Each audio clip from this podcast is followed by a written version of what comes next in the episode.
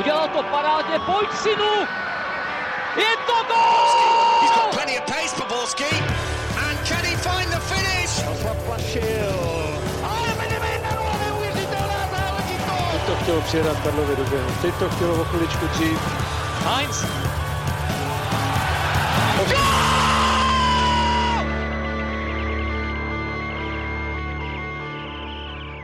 Dobrý den. Svátek na svátek národní tým dohrál kvalifikaci a proto je potřeba to zhodnotit v novém dílu Football Focus podcastu. Tak vítejte o jeho sledování či poslechu. Tentokrát se zaměříme čistě na reprezentaci a taky její vyhlídky v boji o mistrovství světa. A já už zdravím Luďka Mádla z webu Seznam zprávy. Ahoj Luďku. Ahoj. Nový díl Football Clubu v posledních dnech promuje Karel Herring. Ahoj.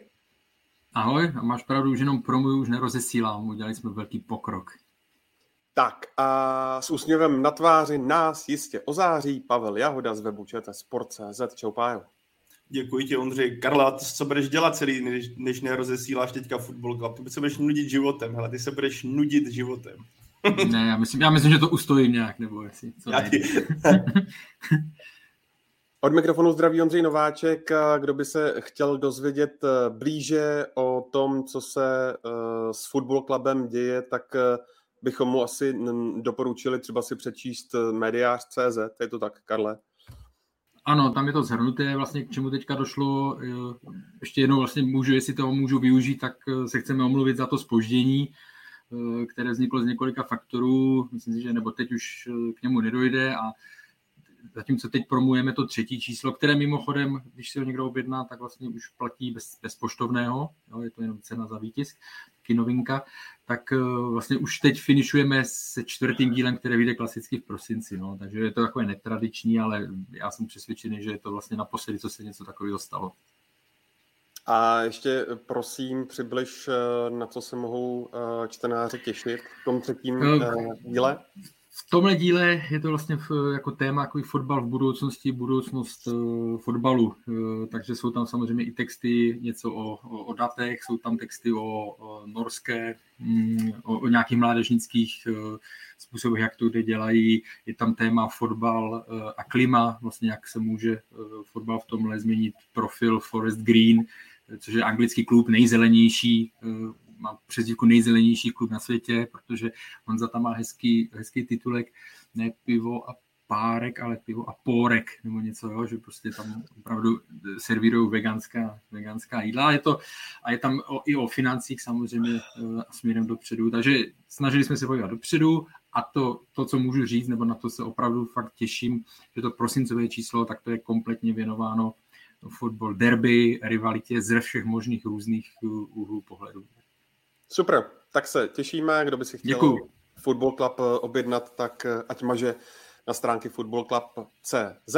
No a eh, my míříme do boje a to k českému týmu, protože ten dokončil kvalifikační skupinu o účast na světovém šampionátu a obsadil třetí místo. A když se nejdřív zaměříme na ty duely s Kuwaitem a Estonskem, tedy ten přátelák a následné vyvrcholení té kvalifikace, a taky dvě české výhry. Tak eh, Karle, co si z těch eh, zápasů vlastně odnášíš?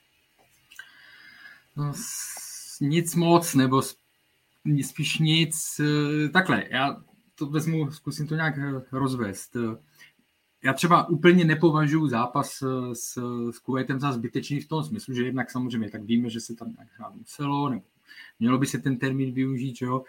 Eh, Někdy, já vím, že ten soupeř byl, eh, všichni jsme viděli, jakou měl úroveň, nebo spíš ne, neúroveň, na druhou stranu, když jsem pak třeba viděl i včera Jana Sikru, každý, kdo dělal někdy spor a nemuselo to být na vrcholové úrovni, tak uh, si myslím, že byl, nebo většina poznala, že někdy vám i zápas s nějakým slabším soupeřem pomůže. Povede se vám tam něco, dáte gol, zvednete si se vědomí, přenesete si to do dalšího uh, zápasu, jo? což znovu říkám třeba Jan Sikora nebo pár dalších. Takže pro mě to úplně jako, eh, že bych to striktně bral jako zbytečný zápas, tak to není. Estonsko, eh, výhra, která jako, eh, řekněme, povinná, ale která, jak už jsme viděli i v průběhu a tak dále, nebo jak už se vědělo de facto před zápasem, nic, nic ne, nevyřešila.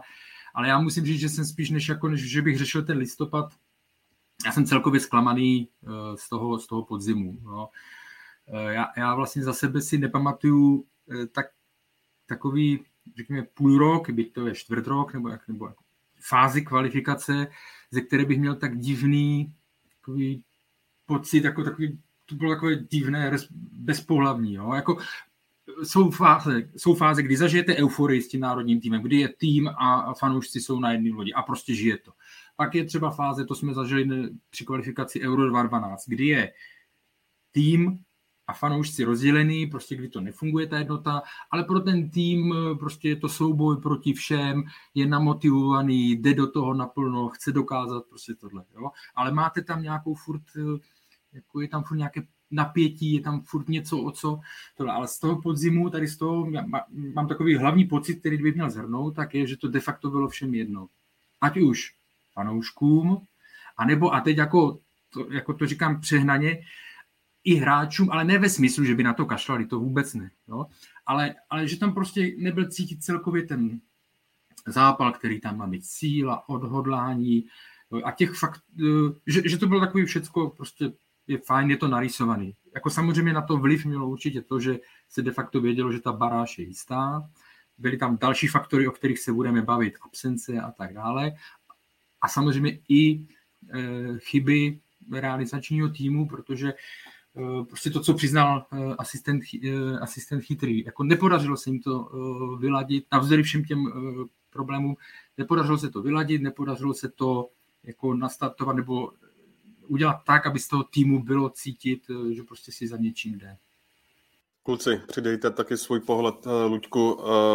Nejdřív Kuwait, pak Estonsko. Podle tebe ten přátelák dával ti smysl? Jak si po technické stránce existuje reprezentační termín FIFA, takže v tom, v tom termínu eh, asi se to dá jako využít jenom pro trénování nebo sehrání, já nevím, nějakého modelovaného zápasu, ale, ale, ale eh, i ty přátelský zápasy je potřeba eh, se hrát zase po technické stránce, jsou nějaké smlouvy s televizem i na, na počet přátelských zápasů. Eh, je to i příjem pro asociaci, byť tam prostě bylo teda asi pět tisíc diváků, tak to tak jako nějakým způsobem jde do kasy. Největší problém toho termínu nebo toho zápasu s tím Kuwaitem opravdu vidím v tom trošku jakoby mimo české území a, a v tom, že vlastně eh, v té kvalifikaci byly pětičlené, šestičlené skupiny, no a, a těch, těch týmů Eh, které měli v tomhle termínu volno, bylo prostě strašně málo. Ten výběr těch soupeřů byl prostě opravdu minimální. Eh, hráli se v tom termínu nebo o den dřív přáteláky Ukrajina s Bulharskem a s týmy z arabských zemí hrálo Kosovo a Srbsko, jestli se nepletu. Podobně jako my. Takže opravdu těch, ten výběr těch soupeřů byl skoro nula v situaci, kdy jsme s Ukrajinou hráli o měsíc předtím a oni měli už eh, domluvený zápas s Bulharskem, tak v podstatě eh, těch, těch soupeřů bylo, bylo, bylo opravdu asi minimum, no tak se vzal ten, který byl jakoby po ruce. Prostě negativem toho zápasu bylo, že eh, Kuwait zrovna teda teď je i ve stavu, kdy um, vlastně v podstatě rozpustil tu původní reprezentaci, přijel jsem s nějakým v podstatě s olympijským výběrem, hráči do, já nevím, do 22 let, se kterými počítá dál. Situaci, jak jsem si uh, přečetl ve sportu v rozhovoru s trenérem Pivarníkem, kdy se v Kuwaitu asi 6, 6 měsíců nehrála liga, takže ti hráči jsem šli z nějakých jako domácích pohárů v podstatě nerozehraní, takže ono to podle toho i vypadalo. Já si historicky pamatuju, že reprezentace hrávala i přátelské nebo přípravné zápasy s klubovými týmy. Mám pocit, že za Uhrina se hrálo s Norimberkem, s Kaiserslauternem, dokonce si pamatuju zápas se Zaglebie Lubin. hráli proti sobě i tak, že tým se rozdělil, prostě červení, modří hráli proti sobě, hrálo se proti 21 já si dokážu teda představit, že i zápas třeba proti domácí Sigmě Olomouc by asi teď reprezentaci České dal víc, ale prostě je to celé nastavené tak, že se teda měl hrát něco jako mezistátního a nutno teda říct, že prostě po nějaký sportovní stránce asi dal ten eh, zápas Kuwaitem mužstvu jenom to, co zmínil Karel, to znamená nějaký pozitivní vyladění, že si jako hráčů dalo gol a tak dále. Uh, s výjimkou teda hráče Krmenčíka, který by v tom utkání teda asi gol, gol a tam myslím, že se to spíš ještě otočilo jako proti němu, že i ten prostě ve vyložených šancích tam, tam tápal, což si myslím, že byl jeden z důvodů, proč v základní sestavě teď proti Estonsku se neobjevil Krmenčík, ale, ale Vidra. Pájo, ke Krmenčíkovi se ještě určitě asi dostaneme. Teď mě zajímá Tomáš Souček. Tomáš Souček eh, včera proti Estonsku nenastoupil, každopádně s Kuwaitem hrál, odehrál toho dost a národní tým to vysvětloval, že to vlastně bylo Součkovo přání se do toho zápasu, kde o nic nešlo zapojit, tak bral si to ty, a nebo i vy kluci jako, jako věrohodné vysvětlení? Já si myslím, že to určitě věrohodné, respektive Uh, někdo mi psal, že respektive říkám tak často, že si zahraje alkoholickou hru a bude si dávat panáka, takže pokud to někdo dneska začal hrát, tak se mu omlouvám, jestli se dneska stříská, ale svátek. Ale já to, já to naprosto chápu, protože to je zápas, kdy hrajete proti soupeři, moc se nenaběháte, zase tolik nedřete, jedete na nějaký nižší procenta a vlastně jde vám o to, jestli si dáte gol nebo ne.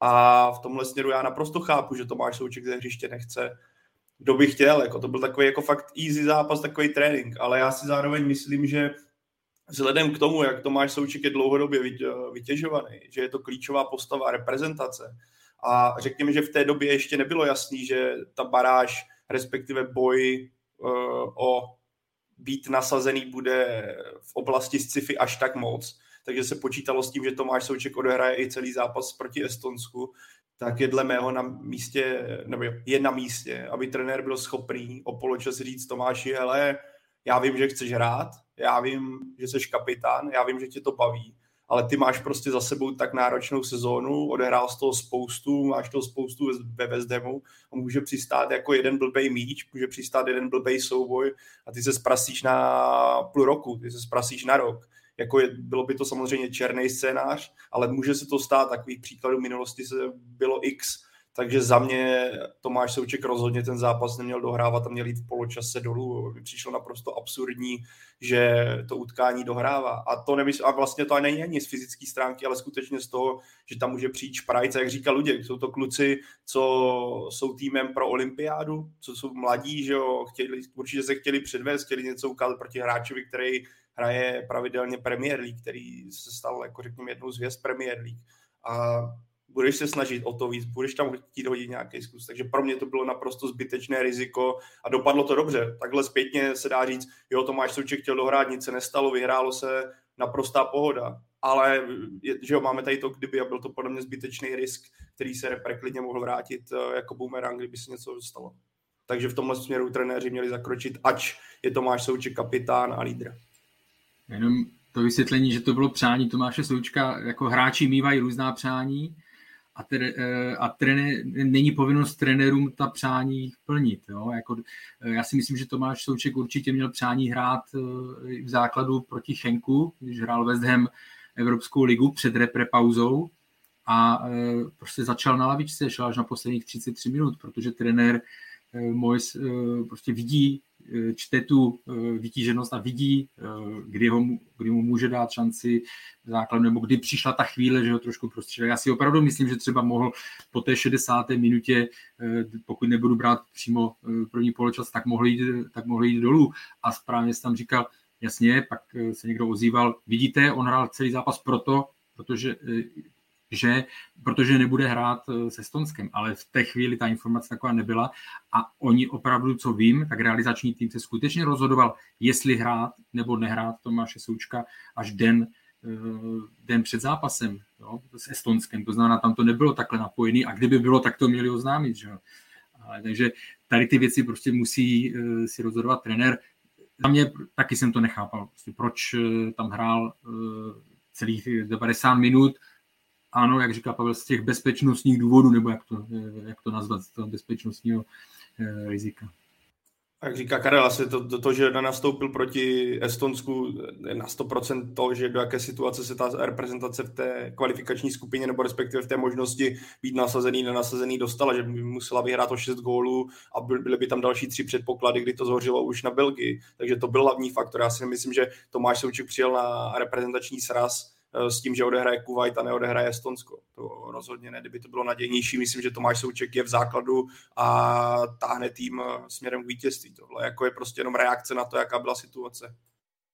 Nevím, už asi kluci řekli všechno podstatné. Já bych tomu dodal možná dvě věci, jak říká Karel, rozhoduje trenér, on tam v podstatě trenér nebyl, jo.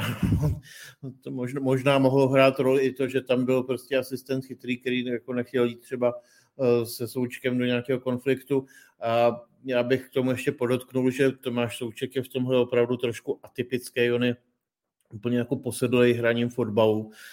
On, on to nějakým způsobem vyžaduje v podstatě hrát devadesátky, tak je, asi, asi by se třeba jako cítil nějaký nesvůj, tak si to prostě trenéři nebo realizační tým nějak jako přebrali tak, že, že by ho tím jako rozhodili, kdyby ho sundali ze hřiště, že by to bylo spíš negativní.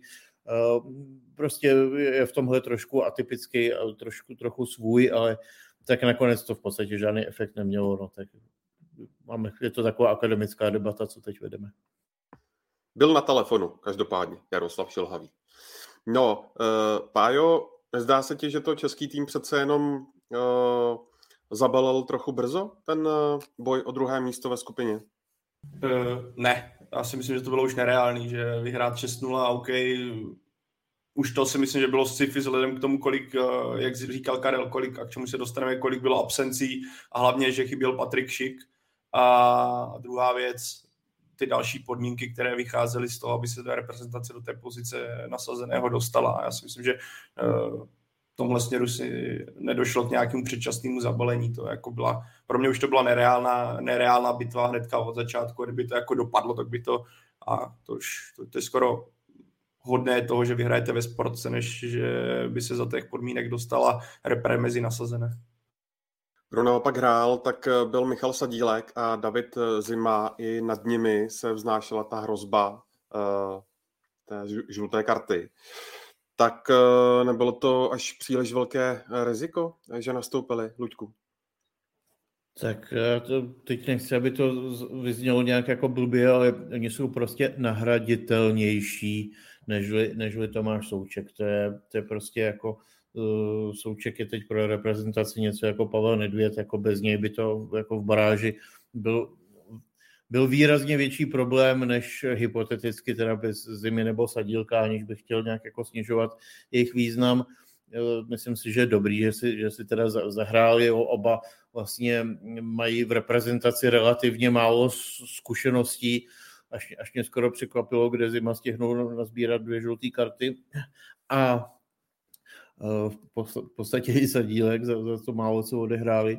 Takže eh, jako dobře to dopadlo, nic nepřidali. Já jsem si mimochodem ještě zjišťoval, jak, jak je to dál, jestli se teď po té skupině jakoby karty mažou, tak není tomu tak. Takže, takže kdyby se hypoteticky stalo, že v tom prvním barážovém utkání by Češi uspěli, postoupili, ale opět by někdo z trojice Souček, eh, Zima, Sadílek dostal žlutou kartu, tak by nehrál v tom dalším barážovém utkání, takže vlastně tohleto nebezpečí tam trošičku jako eh, by, by, by se trvávalo. Jenom doplnit svůj pohled, eh, jako souhlasím s tím, co přesně zmínil Luděk, byť to možná jako zní přísně vůči těm hráčům. A zase, když jsme kritizovali realizační tým za to, že toho Tomáše Součka nechal těch 90 minut, tak tentokrát si myslím, že se rozhodli, že se rozhodli správně právě proto, aby eliminovali to, eh, to riziko jeho případného, eh, případného eh, vykartování na, na barážové zápasy, nebo na první barážový zápas. Každopádně ten prozatímní nepostup do Kataru a to třetí místo ve skupině, byl to podle vás před tou kvalifikací očekávatelný scénář? Karle, uh, jak bys to viděl? Eh, nebyl to uh, očekávatelný scénář, byl scénář mělo být druhé místo. Jo? Ta skupina, když se na to podíváme, tak uh, ta skupina, a myslím si, že to tak bylo, i reakce po, po losu, ta byla, když použiju oblíbené slovo, hratelná nebo, nebo velmi hratelná. Samozřejmě od začátku se vědělo, že Belgie je uskočená, že, že prostě tohle, ale prostě z mého pohledu třetí místo. Eh, je to stejný jak v kvalifikaci 2.18, stejný jak 2.14, stejný jak 2.10, hlouběji jsem se, hlouběji jsem se nedíval, tak na 2.6 jsme vlastně byli naposledy, že jo. Takže a ve všech těch případech se to hodnotilo pak ten nepostup jako zklamání. Teď ještě ta naděje pořád žije, byť si to národní tým zkomplikoval, ale naděje tam pořád je. Že prostě bylo jasně, na, když bychom to brali podle papíru a naplánovaný, tak to mělo být Belgie, Česko, Wales a tak dále. No. Takže z mého pohledu to je nesplněný úkol. Zároveň pořád musíme vlastně vycházet z toho, jak zásadní roli nebo jak důležitým faktorem bylo to eh, vítězství v té lize národů a ta pravděpodobnost, že ta baráž eh, vlastně stejně bude, že, že bude eh, tým mít stejně jistotu nebo velkou pravděpodobnost vstupu do baráže. Ale k těm příčinám vlastně proč jako herně a tak dále, to si myslím, že se teďka ještě dostaneme. No, klidně, klidně pojďme. Proč si myslíte, že jsme obsadili to třetí místo? Jaké jsou ty hlavní faktory podle vás? Ale já si myslím, že já to klidně vykopnu a pro mě zaprv, tak ono jich tam, to bude takový jako balíček, který se pak jako nakupil, nebo respektive taková sněhová koule, která se rozjela a pak už jenom na sebe nabalovala věci, což jako v první řadě Karel, a už to Karel zmínil, tak výrazný bod jsou prostě jako, ať chceme nebo ne, absence. Když se podíváme, kteří hráči v té poslední nominaci chyběli, tak se bavíme, řekněme, o 11 jménech, který v ideálním stavu by v té nominaci byli a spoustu z nich by bylo v základní sestavě. Ta jako kostra týmu se rozpadla a nejsme v době, kdy byl rok 2004, kdy Karel Brickner v podstatě mohl přehazovat vidlem hráče a ano, byl tam Pavel Nedvěd, byl tam Tomáš Rosický, nepostradatelné faktory nebo nepostradatelní členové té jedenáctky, ale pak tam byli kluci, kdy si mohl sáhnout jako do Německa, do Itálie a našel bys náhradu. To teďka není. A když ti vypadnou hráči jako Kudela, že jo, provod ve výborné formě, eh, když ti vypadne pat podzim, že jo, kluk, který je pro národní tým v současnosti naprosto nepo, ne, nepostradatelný a když není na hřišti, tak v útoční fázi je to enormně znát a tak eh, je pochopit, nebo tak se dá čekat, že ten propad té herní kvality půjde dolů, a což se naprosto projevilo. A k tomu musíme přidat i formu jako opor, ať už se jedná o Tomáše Součka, který hraje solidně, ale určitě to není ten Tomáš Souček třeba z jarní části sezóny a pak bych přidal určitě jméno Vladimíra Coufala, že ten euro byly dvě, tři jména, které táhli euro. Byl to Tomáš Vaclík, byl to Patrik Šik a Vladimír Coufal, který na té pravé straně lítal jak děs a zajišťoval. Teďka je po zranění, teďka ve Vezdemu nehraje, je hráč na lavičku, bohužel, a myslím, že i v jeho herní, herním pojetí, herním představení je to znát, že ta herní praxe není tak eh, vysoká. Nechci říct, že by Vladimír Coufel podal nějakou bídu, to ne, byl to pořád jako nadstandardní výkon na české poměry, ale řekl bych, že to z té kostry, co zbylo, tak rozhodně kromě Patrika Šika uh, není v, ideální, jako v ideálním rozpoložení nebo v dokonalé formě, kterou bys eh, vytáhl v porovnání s ostatními tý, uh, měsíci. A ještě bych vypíchl vlastně ten začátek té celé kvalifikace.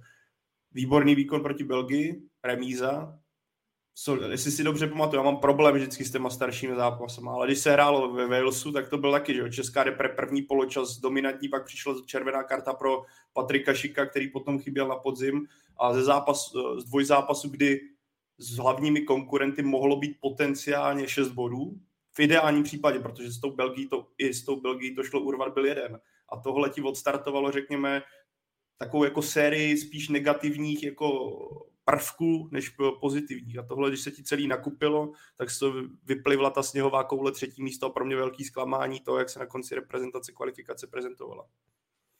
Tak já bych na to navázal.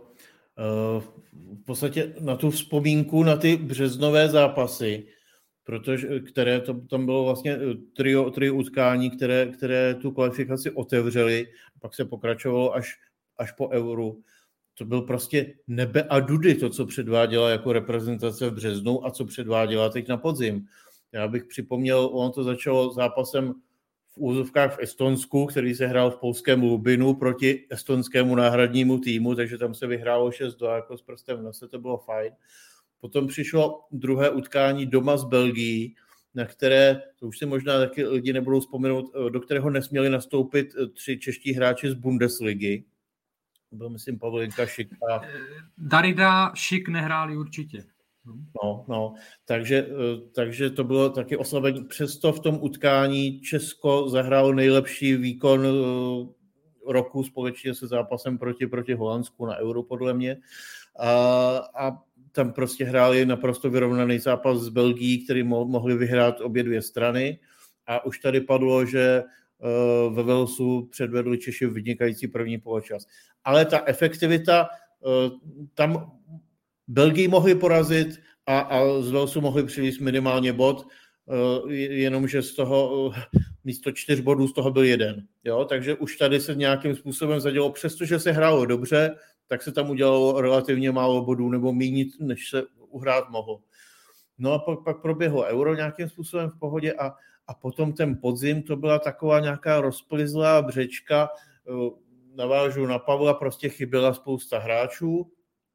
Máme samozřejmě nej, největší náš eh, rozdíl oproti Česku a Belgii v tom, že Eh, Belgie má prostě 20 špičkových hráčů, 25, možná 30 a my třeba prostě 4, nebo eh, řekněme tu nejlepší jedenáctku, ale prostě když z té nejlepší jedenáctky 8 hráčů chybí, tak eh, to, to další doplňování už je problém.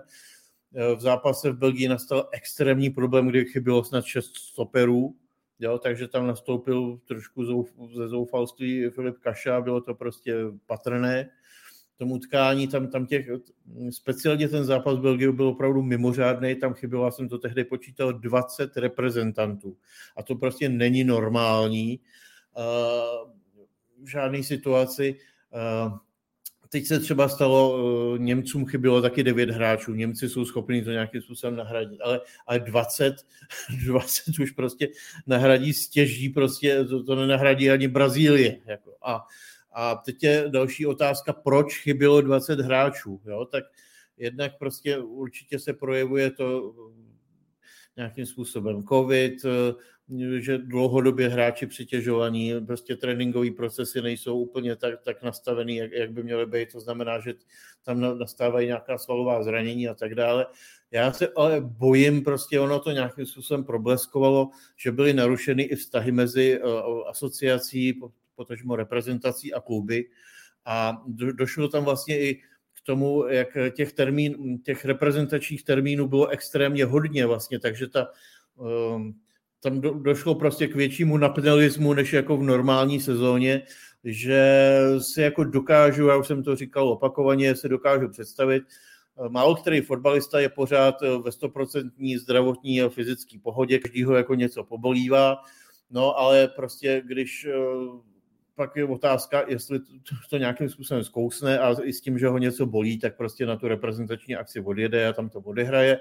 A já, si, já se domnívám, že ten teď na podzim docházelo častěji k tomu, že když někoho něco trochu bolelo, tak mu v klubu řekni, hele, zůstaň tady, doleč se a, a nejezdí tam. To, je, to, je to moje, moje teze, teorie, těžko to nějakým způsobem prokážu, ale prostě Eh, tohle je moje vysvětlení toho, proč chybělo až 20 hráčů. Prostě to jako není, není normální stav. A myslím si, že se v tom mohlo nějakým způsobem odrazit i to, co už tady na začátku říkal Karel, že všichni od začátku věděli, že do té baráže se stejně nějak dostaneme velmi patrně díky té lize národů. Takže tohle všecko v tom guáši podle mě hrálo, hrálo nějakou roli a i potom na, tě, i na tom hřišti. Teď tady padlo Eh, že Pavel Jahoda mluvil o tom, že byla utopie prostě dát 6 gólů. Mě by zajímalo, jak by se včera, co by včera česká reprezentace jako předvedla, kdyby tam jako ta pojistka eh, s tou ligou národů nebyla a kdyby byla opravdu potřeba těch 6 gólů nastřílet. Jestli by teda hráli jinak, jestli by jako dokázali tam do poločasu 2-3 góly dát, nebo jestli by to bylo stejný trauma jako včera, kdy to v podstatě bylo jedno, jestli teda dáme dva góly nebo šest. A to, i tohle se tam opravdu táhlo jako, jako taková nějaká linka. Karel o tom mluvil v úvodu, že to vlastně nemělo koule, že to fanoušky jako úplně nevtahovalo do sebe, protože to vlastně mělo řešení jako od začátku. To nebyla detektivka, od začátku jsme věděli, že nějak se tam přes tu Ligu národů dostaneme a, a to, to nějakým způsobem hrálo roli. Takže ty koule to dostane až, až v tom březnu, kdy se bude hrát opravdu ta baráž a už tam nebude žádná, žádná pojistka ze zadu. Přesně tak, jako jsou, eh, souhlasím s oběma, zkusím na to navázat tak, abych eh, oba kluky moc neopakoval, jo? protože ano, zlom za mě prohra ve Walesu, to byl zlom jako eh, tabulkový, tam to bylo minus bod Belgii, prostě se furt dá počítat jako dobrý, jo? prohra ve Walesu šla proti nějakým plánům. Absence, já vím, že eh, tím, že je teď hodně trenér kritizovaný, tak jakože že těmi absencemi, že mu můžeme dávat jako alibi, ale já si myslím, že tohle je naprosto objektivní e, příčina. To, co já bych mu vyčítal, nebo realizačnímu týmu, je to, co zmiňoval Luděk.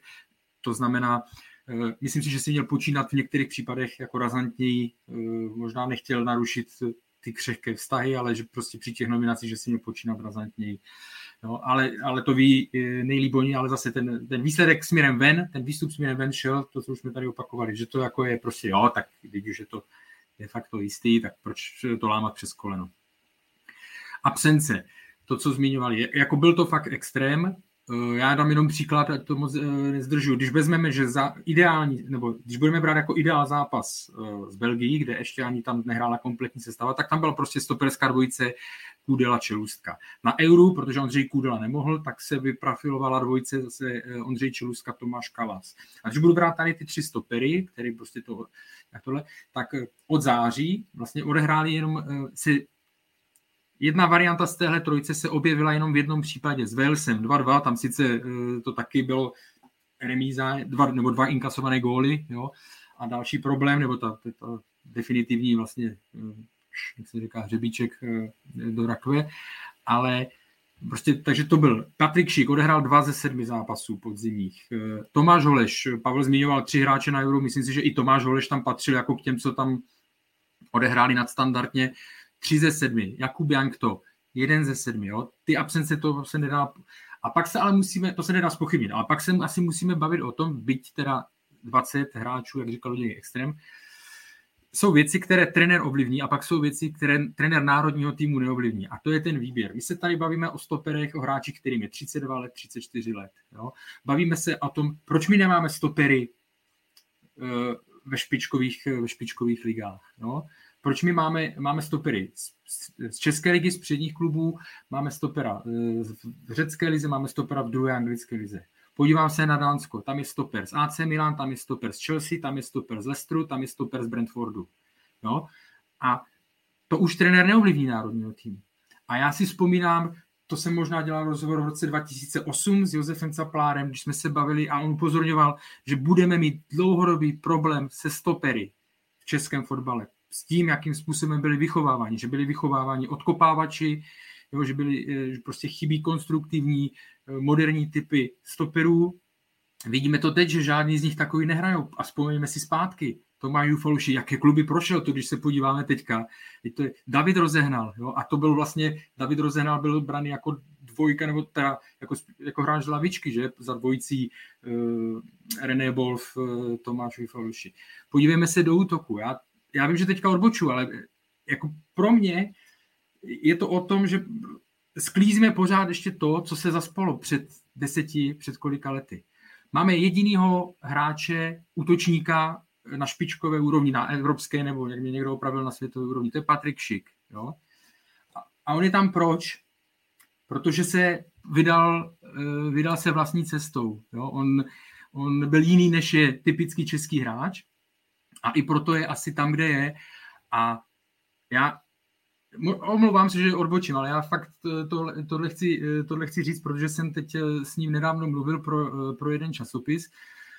To vyjde ten rozhovor a vzpomeňme si na Euro, když se hodnotil vlastně jeho, eh, jeho forma, jeho pět gólů a kde to vzešlo.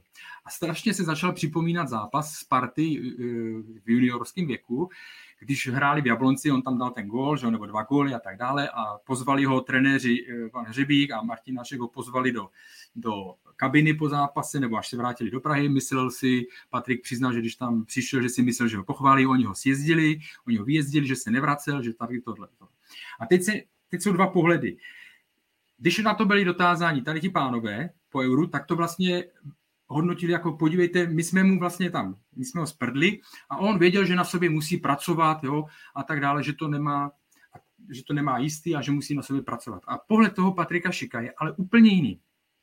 A četl jsem to v rozhovoru, kde o tom mluvil v, v magazínu Reporter. Jo. Já jsem si to tady, já jsem si to tady vytiskl. Jo. On, on přiznal, že, mu, že začali mu jako vyčítat, že se nevrací, eh, nepracuje pro tým, že prý má pověsit kopačky na hřebík, protože moje kariéra nesměřuje k profíkům, ale do kytek a že vlastně vůbec nechápou, proč ve mně lidi vidí takový talent. A on jako pak dostal otázku, co si z toho vzal. Došel jsem k závěru, že vlastně nic. Oni si přáli, ať na hřišti mnohem víc běhám, napadám, bojuju, ale já mám pocit, že by se fotbalista měl zdokonalovat hlavně v tom, v čem je nadprůměrný. Já byl vždycky nadprůměrný ve střílení gólů, v tom, že umím vytvořit šance ostatním a tak dále. Zkoušet to jinak, byl bych přeči. A to se zase vrátím k tomu, co je problém dlouhodobí českého fotbalu a co, co jsme se bavili xkrát, už jednou i s Jakubem Podaným, myslím a tak dále. Problém českého fotbalu vznikl tehdy, kdy se začalo furt řešit, že se musí, ten hráč musí být komplexní, že se musí odstraňovat nedostatky, než aby se prostě soustředilo a vypilovalo to, co ten hráč umí. To je cesta, kterou dělali v Chorvatsku, to je cesta, kterou dělá jinde. My prostě máme tu naši vlastnost takovou divnou, hlavně nemít slabinu, hlavně mít od každého trochu, ale prostě jo, ty jsi tady sice v tom super, ale špatně bráníš. A to si myslím, že je jeden z největších problémů českého fotbalu, nebo který, který furt ještě jako jehož důsledky teď vidíme, eh, prostě ty hráči jsou, mm, nejsou na, v mnoha směrech nejsou výjimeční. Jo, jsou zajímaví, jsou poctiví, snaživí a tak dále, ale to se, tady ty vlastnosti eh, vás dostanou jenom na určitou úroveň. Pak už na tu špičku, už musíte nabídnout i něco navíc. A to bohužel na různých pozicích teď nemáme. Já si na to můžu navázat. Já si myslím, že to je hrozně zajímavý téma, co teďka do otevřel. Podle mě je potřeba tam najít nějakou správnou proporci. Jo? Uh, prostě uh, jo, ten Patrik Šik mimořádně technicky zdatný, určitě to rozvíjet, prostě, ale Zároveň na druhou stranu podle mě není úplně možné ho tam jako jenom nechat uh, stát vepředu jako šafáře a prostě... To je jasný, to je jasný. Vůbec. To, to si myslím, že dneska by taky nehrál v roku senu, prostě, kdyby, kdyby jako vůbec nebyl ochoten a schopen prostě se zapojovat do nějakého presinku nebo něčeho takového. De facto o to najít ten správný balans. Já jsem se shodou okolností o tom, kdy si bavil s Davidem Holubkem, který ho měl taky Patrika Šika v nějakých mládežnických výběrech ve Spartě. On říkal, že Ford měl dilema, do jaký míry ho má jako tlačit do té obrany ne, nebo ne. Do, právě o tom najít ten, najít ten správný balans u toho hráče. A Um, myslím si, že třeba i Patriku Šikovi to třeba za 20 let, nevím, někdy dojde, že svým způsobem to myslel tehdy i ten hřebík s tím haškem do, dobře, akorát to třeba asi podali naprosto šíleným způsobem, jako, jako oni tedy jako trošku umějí. A nebyli jsme, nebyli jsme samozřejmě, nebyli jsme samozřejmě u toho, ale samozřejmě úplný nesmysl toho hráče jako zadupávat do země a úplně ho, úplně, úplně ho gumovat, eh, protože eh, jako dělá parádičky a technický kouzla a nevrací se, ale jde o to najít ve správném věku ten správný poměr těchto těch eh, nároků a, a, a činností. Tak to je, to je podle mě cesta. Já to jenom doplním. Máš pravdu samozřejmě, Luďku, a je to vidět i v tom Leverkusenu. On samozřejmě, já tím nemyslím, že on bude čekat, jak před 20 lety se hrál fotbal, nebo před 30, že bude čekat, nemusí se hýbat. On musí samozřejmě, musí pracovat pro tým a tak dále ale nesmí to eh, být prostě na úkor eh, potom toho využití těch jeho největších, eh, těch jeho největších předností, jo, protože ty jsou jasně daný, ty jsou jasně daný. Nějak to sladit prostě a podat to tomu hráči tak, aby, aby to pro ně asi bylo i komfortní, aby to jakoby pochopil. Zjevně, zjevně to, to podání, kterého se mu tenkrát dostalo, ho ještě nemělo ten efekt, který mělo být.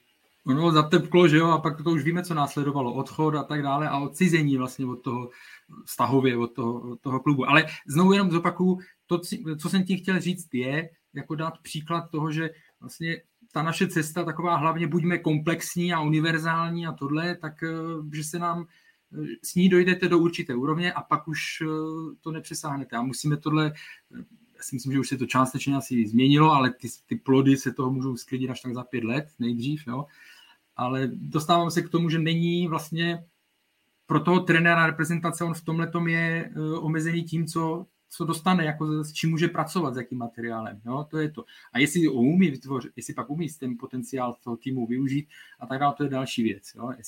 Ale ten základ je v tom prostě s čím, e, s čím pracuje. No. Zase jenom kratičce doplním, já jsem to dneska zmiňoval i v glosáři, teď tam úplně až skoro zázračné výsledky se začaly objevovat u, u mládežnických reprezentací. Najednou jsme porazili Německo, Itálii, to prostě léta nebylo, takže, takže to jsou, myslím, že jsou signály toho, že se jak v těch akademiích, tak různě prostě, že se s těmi hráči začalo pracovat trochu líp. I ti hráči kolem roku 2000 narození nebo i po něm. Z, z, vím, vím, že začínají se o ně jako výrazně intenzivněji než dřív zajímat zahraniční kluby. Krištof Daněk Solomouce prostě má potenciál jako blázen, když to řeknu takhle. A je jich, je jich víc a myslím si, že, že tahle cesta, eh, o které teď mluvil Karel, že se opravdu začala rozvíjet a já chci být v tomhle ohledu optimista.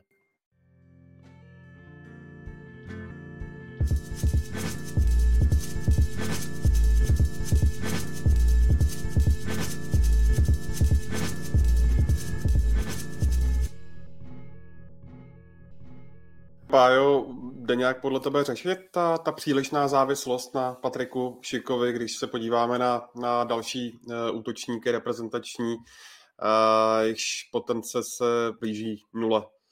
No jde, ale bude to, jak už tady zmínili kluci, běh na delší trať, protože prostě Patrik Šik je natolik odskočený od zbytku, eh, řekněme útočníků, ale i řekněme zbytku té sestavy nebo nominace, že takovou díru těžko zacelíš. To, ale to není jenom, to není anomálie české reprezentace, se můžeme podívat i na národní týmy jinde, že když svýho času Gareth Bale, když, když hráli jsme teďka s Walesem, že Gareth Bale svýho času Bale ve Walesu naprosto odskočený hráč, když vypadl, tak to bylo hnedka znát, teďka už je křehkej, má pravidelně zranění, takže už to není tak výrazný faktor, ale to pro Wales to platilo to samé. Můžeme se podívat i do Polska, že jo, Robert Lewandowski. Podívej se do Norska, jak dopadli bez, bez něj s Lotyšskem, že 0-0. Že ona to není taková anomálie, prostě když máš takhle extrémního talenta, uh, tak to na tom hřišti je znát a tu díru nemáš moc jak zacelit. Pak můžeš maximálně týmově, ale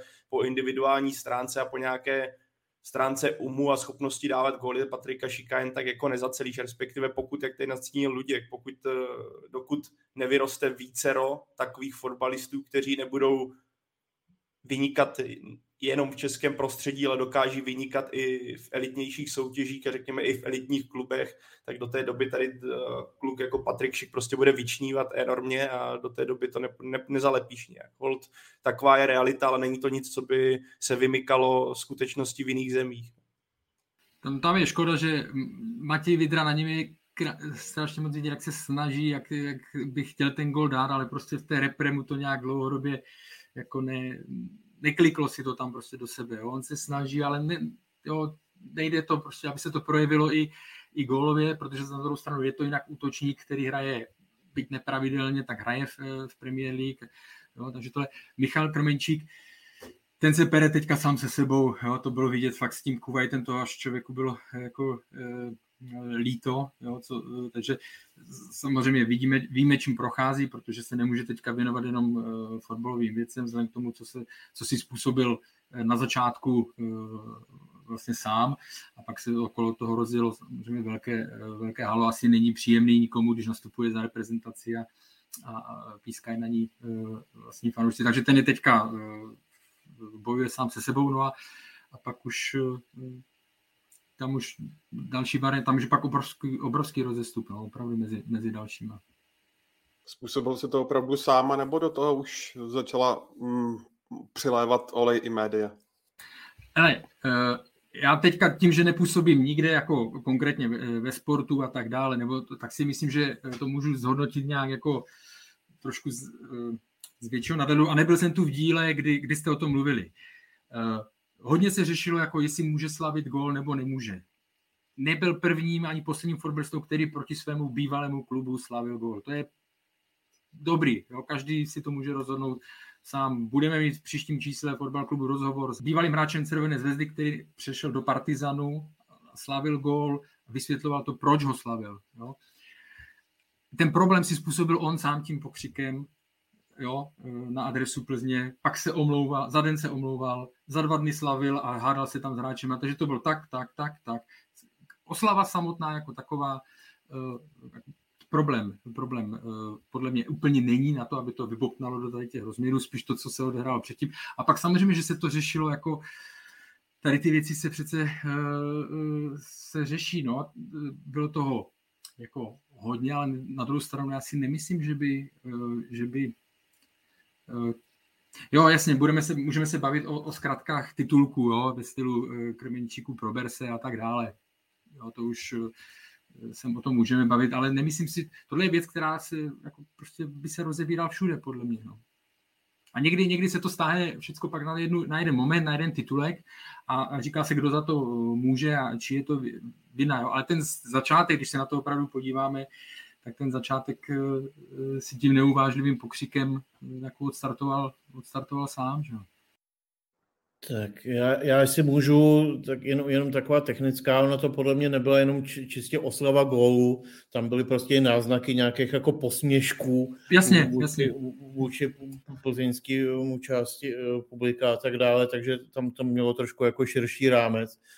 Uh, myslím si, že v tom hraje roli uh, jistý pokrytectví, uh, podobný, podobný příběhu Davida Limberského, který Eh, za kterého taky svého času vydala Viktoria Plzeň prohlášení, jak ukrutně lituje toho, že prostě někde boural opilej a utíkal od auta a on při nejbližší příležitosti točil volantem, čímž dal jako na vědomí, že, že prostě s tím, eh, s tím prohlášením jako ve skutečnosti moc společného nemá, tak teď vlastně Krmenčík předvedl jako něco podobného.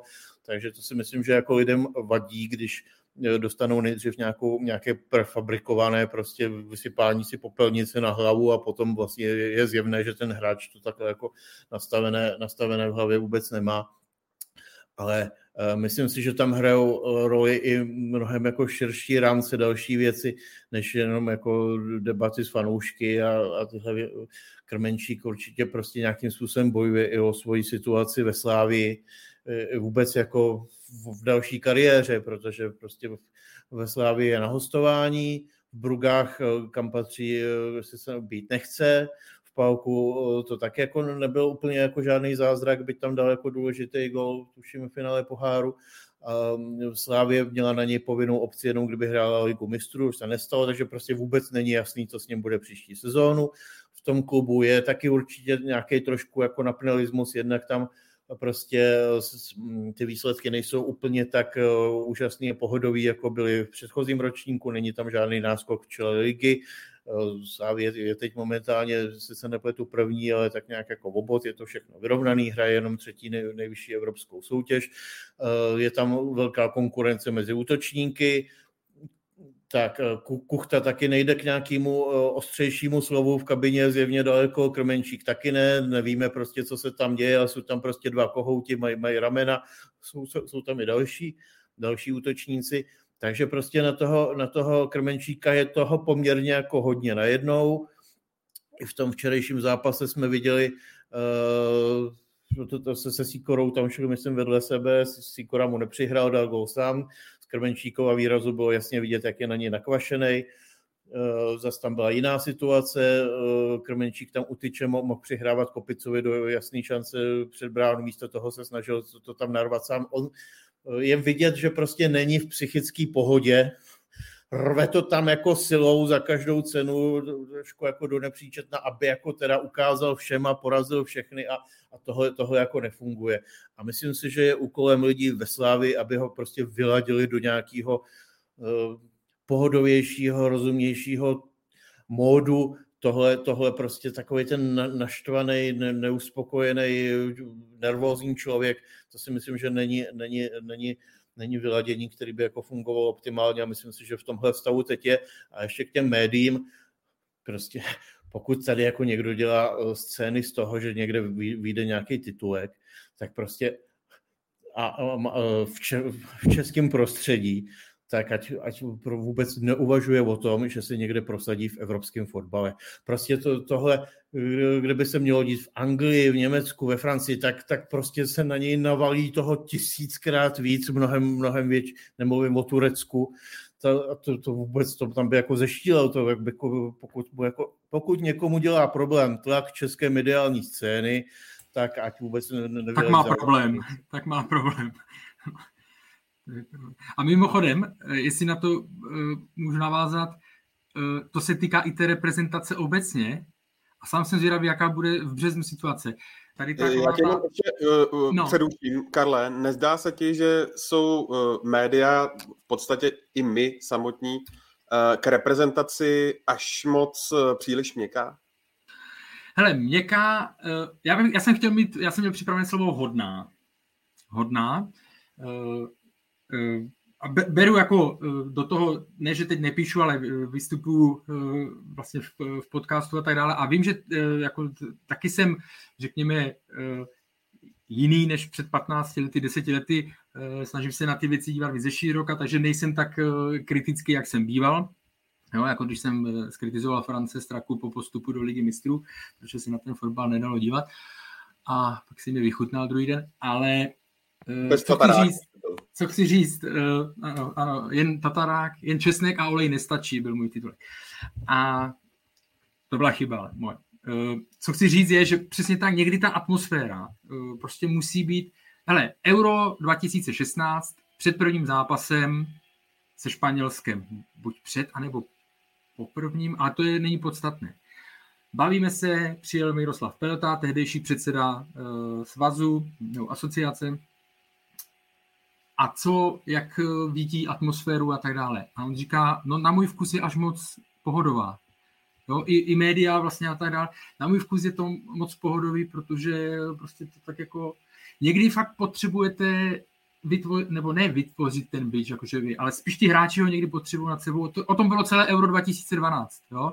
Tam to bylo dva tábory prostě proti sobě a pro ty hráče to byla tak obrovská motivace.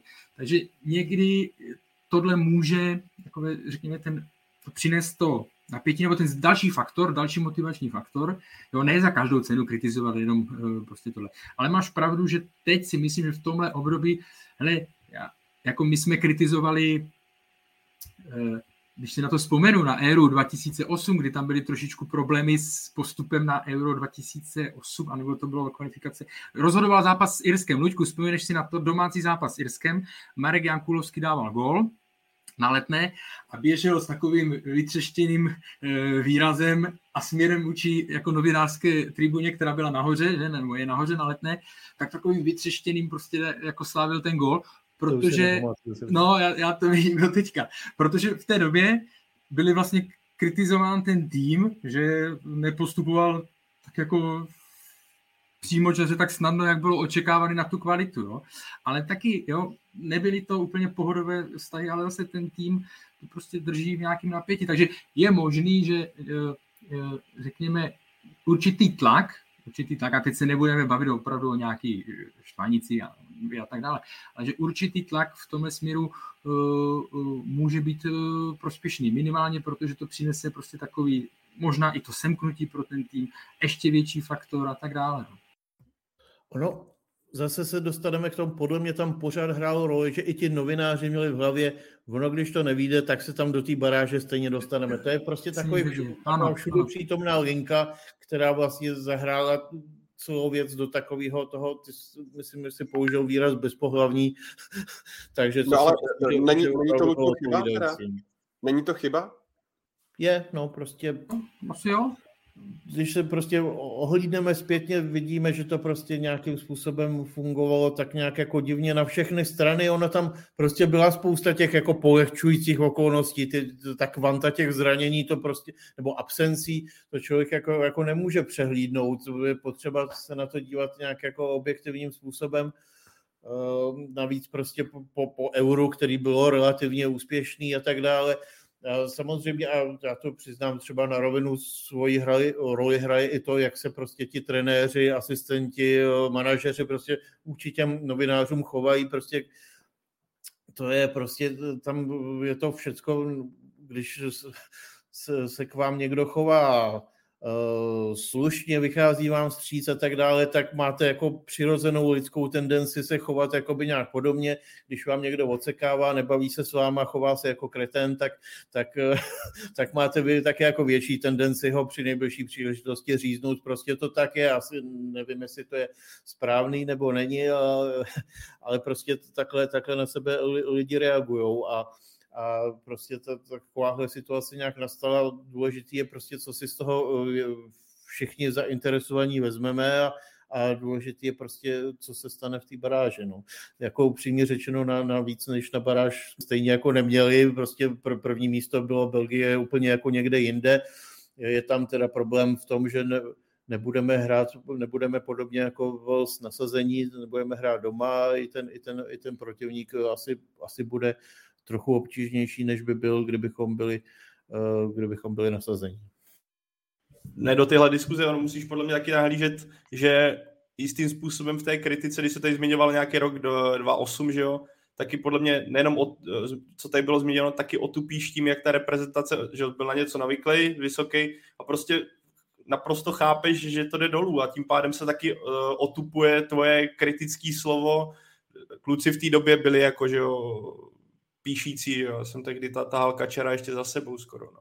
Ale, ale prostě tím to je, podle mě na to musíš nahlížet, nemůžeš jako chtít krev. Jako fanoušci často, že jo, vidíme to teďka po jakémkoliv neúspěchu Jaroslava Šilávého, okamžitě by si žádali velká část jeho jako okamžitě odvolání a tvrdou kritiku jeho osoby, ale podle mě na místě, aby novinář jako tomu nepodlehl tomu jako líbivému tlaku a dokázal to, co zmínil Karel, podívat se na to ze široka, podívat, do toho svého názoru zakomponovat uh, různé faktory. A ať by ano, ať by šlo do titulku napsat šilhavý ven v, v určitých momentech a bylo by to extrémně čtený, prodávalo by to noviny, prodávalo by to reklamu a klikalo by se to na to a, fan, a spousta fanoušků by říkala, jo, konečně tohle je názor, který chceme slyšet, tak podle mě novinář, ale na druhou stranu v té kritice měl by být schopný tohle dát bokem a napsat to tak, že řekne OK, nebylo to dobrý, OK, nehraje se teďka tak, jak bychom si přáli, ale je tam to ty faktory, které to ovlivňují a jsou naprosto, je naprosto na místě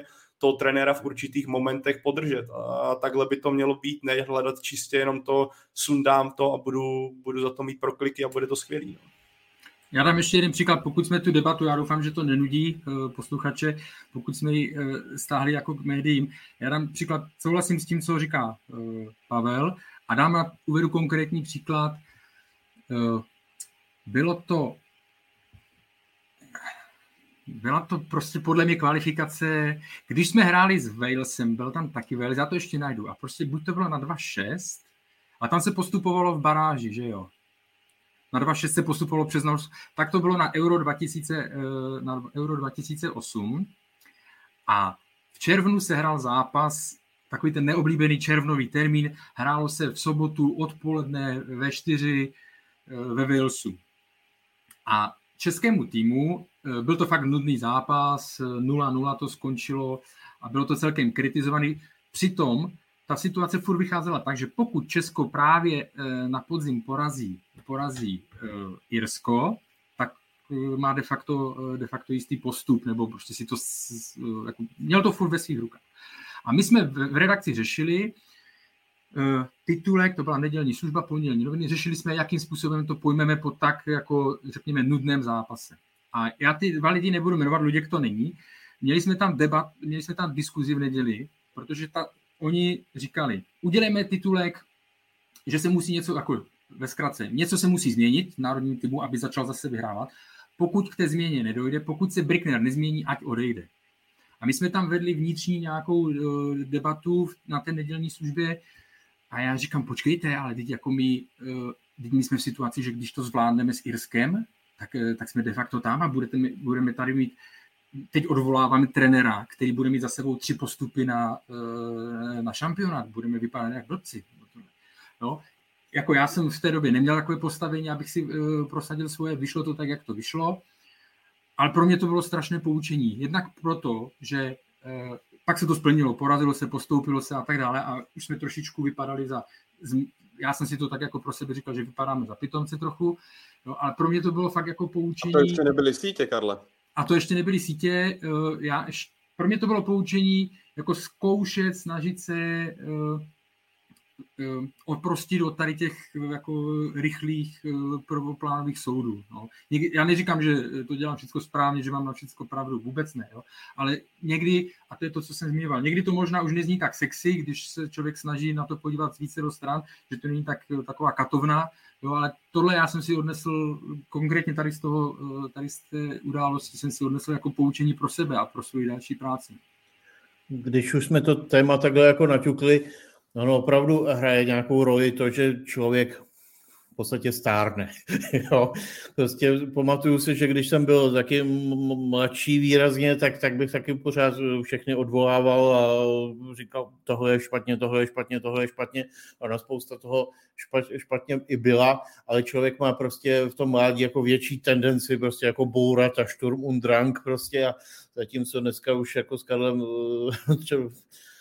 vrstevníkem v podstatě vnímáme ty věci v nějakých jako širších souvislostech nebo prostě uh, asi, asi nemáme takovou tendenci uh, rozbourat svět.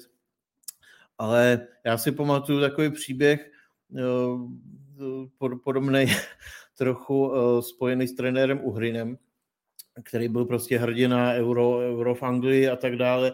Potom se ta nepovedla kvalifikace na mistrovství světa a ještě, ještě se jelo na, na pohár FIFA a uh, Pamatuju se, že byla vlastně asi ta debata, jak to dopadne a ně, někomu ze starších kolegů tehdy ve sportu se do toho moc nechtělo, tak jsem byl pověřen, abych napsal odstřelovací komentář.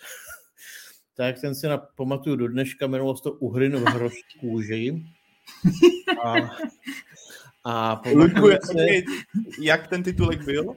Uhrin v hroší kůži a, a pamatuju si ještě prostě x let potom, x let potom se nějak Dušan Uhrin eh, vrátil a eh, po práci v zahraničí a eh, chviličku nějak trénoval v Teplicích asi 14 dní, ale vím, že jsme nějak jako komunikovali a vím, vím že, že se jako vyjádřil, že prostě i vlastně v rozhovorech pro nějaký jiný média, že, že pořád to v něm jako leželo ten titulek, že ten tenhle titulek uhrým v hroší kůži si opravdu nezasloužil.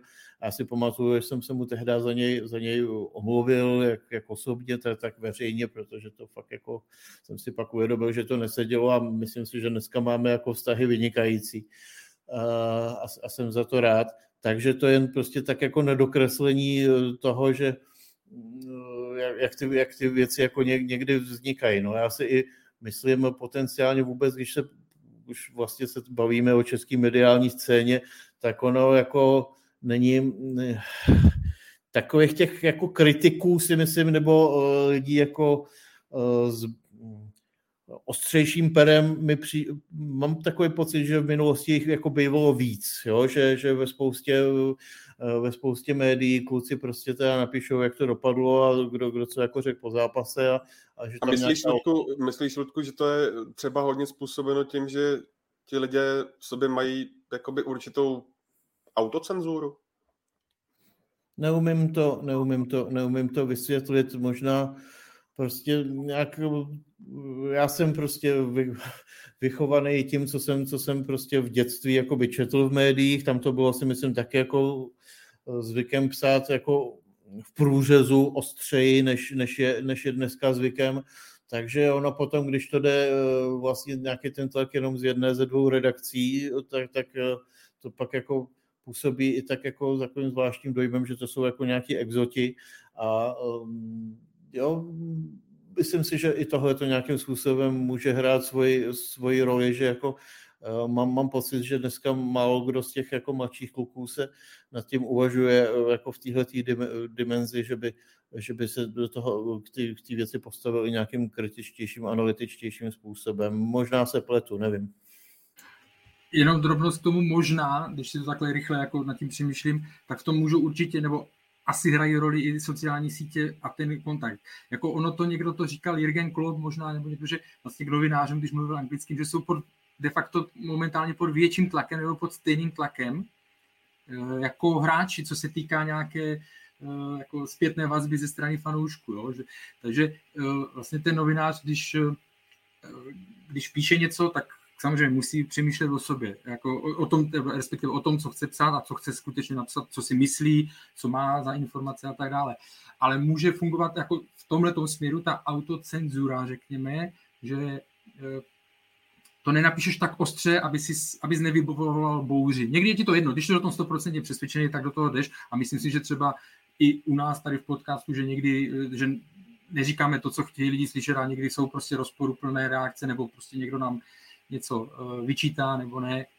Ale může v tom fungovat samozřejmě v tomhle směru nějaká, eh, nějaká autocenzura, protože kdysi to nebylo, že jo? Kdysi vám přišel do redakce jednou za týden nějaký dopis napsaný na stroj nebo rukou naštvaný, jo, pak vám někdo poslal mail a, a to bylo, to bylo de, facto, de facto všechno.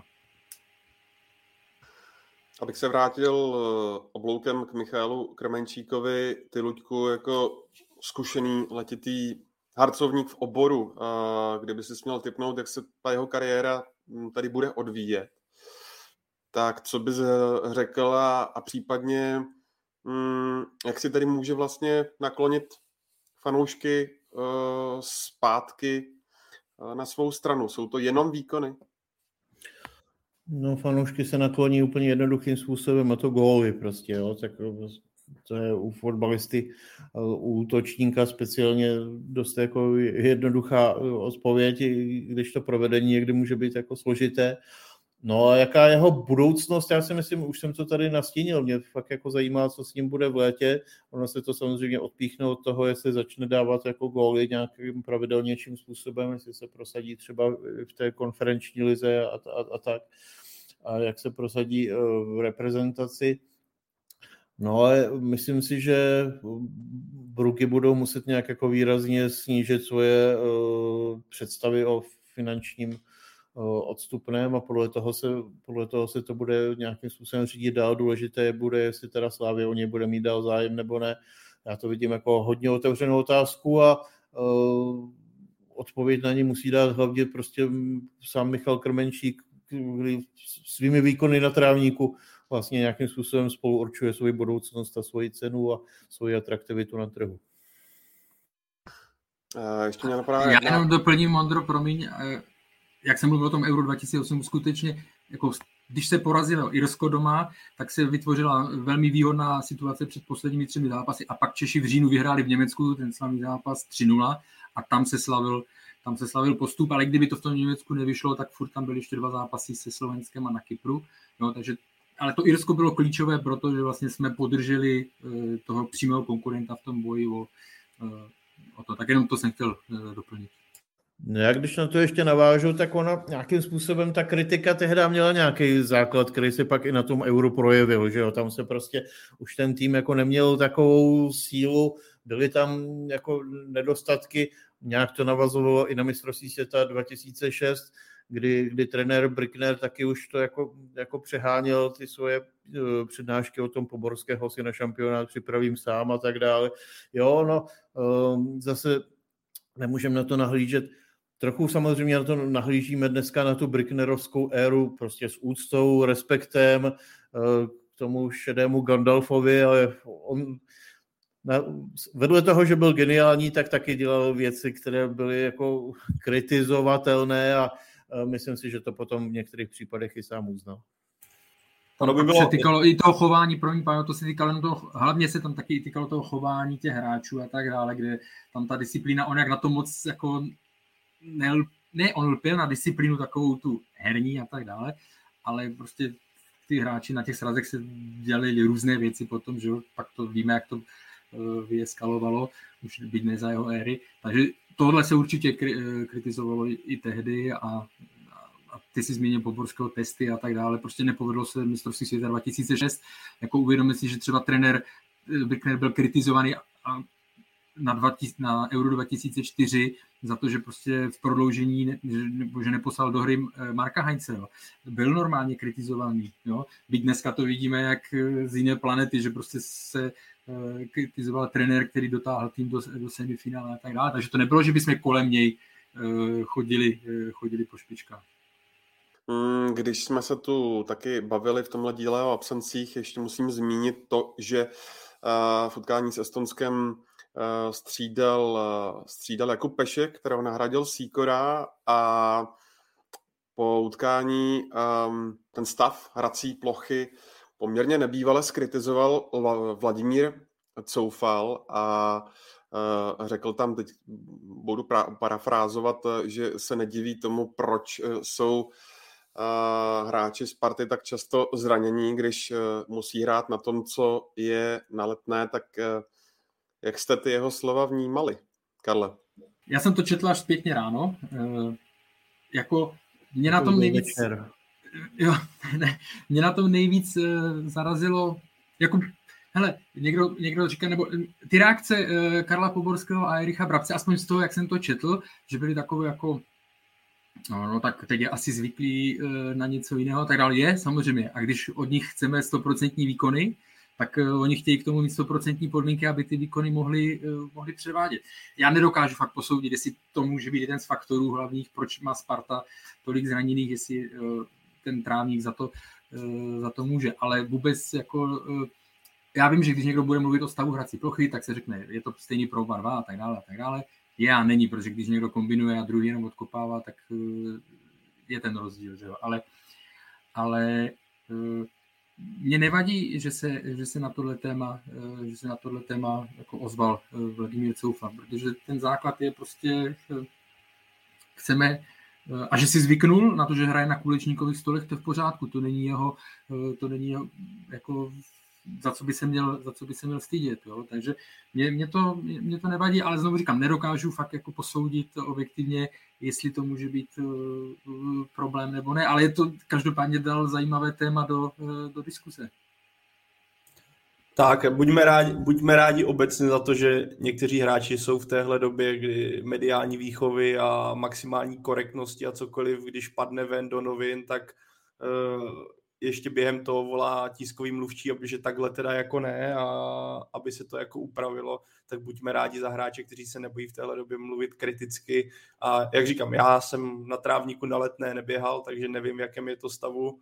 Tady je otázka, jestli Vladimír Coufal se nechtěl trochu zalíbit eh, slavistickému jako fanouškovskému kotli. Hele, já, já nabí, jako nahlížím na to z jednoho jasně, jasně. úhlu. A tak se na to dá nahlížet i tak, že Daniel Třetínský je nový spolumajitel West Hamu. To ne, ne, já jsem myslel, víš, jako po tom rozhovoru pro Bezfrází, kdy jako spoustu fanoušků Slávy, tak jako tohle bylo taky jako popíchnutí do Sparty, protože když se podíváme, Slávy má taky spoustu zraněných hráčů, jo. Jenom ale já si tak ne, jako nemyslím si, že to tak. Já jen jsem se snažil jako nahlížet na to, ale je to dobře, že něco takového řekl. Je to naprosto v pohodě, já jsem za to vlastně rád protože něco takového slyšíme a nebojí se říct vlastní názor. Naštěstí to řekl po výře. Kdyby to eh, řekl po remíze 0-0 nebo po porážce 0-1, vyznělo by to eh, opravdu eh, jako trapněji, nebo vyznělo by to jako hloupá výmluva. Jo? Naštěstí to řekl po, po výře, tak to se dá brát trošku na to nahlížet jinak, ale jako, já, jsem s tím, já jsem s tím problém neměl. No. Ale nemyslím si, že by jako, že víš, když jdeš do televize a jsi frustrovaný z, nějak, z něčeho, co tě naštvalo během zápase a jdeš do televize, nemyslím si, že by v tom hrálo roli, že by se chtěl někomu uh, zalíbit. Prostě ale byl asi, asi, naštvaný a, a, tak, asi tak. To tam napálil, třeba nebyl spokojený, vlast, nebyl spokojený s vlastním výkonem, tak prostě to... Hele, buďme, hele, já jsem za tyhle rozhovory tak vždycky strašně rád, když neslyším jenom jo, hele, štěstíčko, nesedlo nám to, byli, jako byli jsme připraveni jako líp, ale, nebo byli jsme připraveni dobře, ale soupeř byl kvalitnější. To jsou jako takové fráze, už, když už jsme rozjeli ten mediální prostor dneska, jako část, jako mě tak obecně, jako tady ty pozápasové rozhovory, v nich tak jako málo kdy se od někoho něco dozvíš. A proto je tak cený, když tady tohle třeba padne, uh, že já jsem z toho vždycky skoro až dojatý, ač to může být kontroverznější sebe víc, tak i třeba jak, uh, teďka budu citovat, já se pamatuju, že slovo uh, omlouvám se všem, slovo čura padlo nedávno v nějakém rozhovoru a ale tohle je prostě citace a, a, akademická diskuze a bylo z toho pozdvižení, že něco takového vůbec padlo jako v, té, v, té, v téhle sféře. A mně naopak přijde, že jako fakt takové ty čiré, čiré emoce po zápasových rozhovorech a ohlasech, který dřív bavili a zároveň teda dřív prodávali ty titulky, tak prostě jako vymizí a všichni jsou strašně opatrní, aby něco nepadlo, jako co nemělo ven, co by pohoršilo a to je prostě strašná škoda. No. Nás dneska Ale... zavřou, Pájo. Prosím? Cože? Nás dneska zavřou, Pájo. Hele, pokutičku. Hele, hele, uh, mě už zavřeli na 14 dní, už mám týden za sebou, takže já ještě týden mám, takže já už jsem zavřený.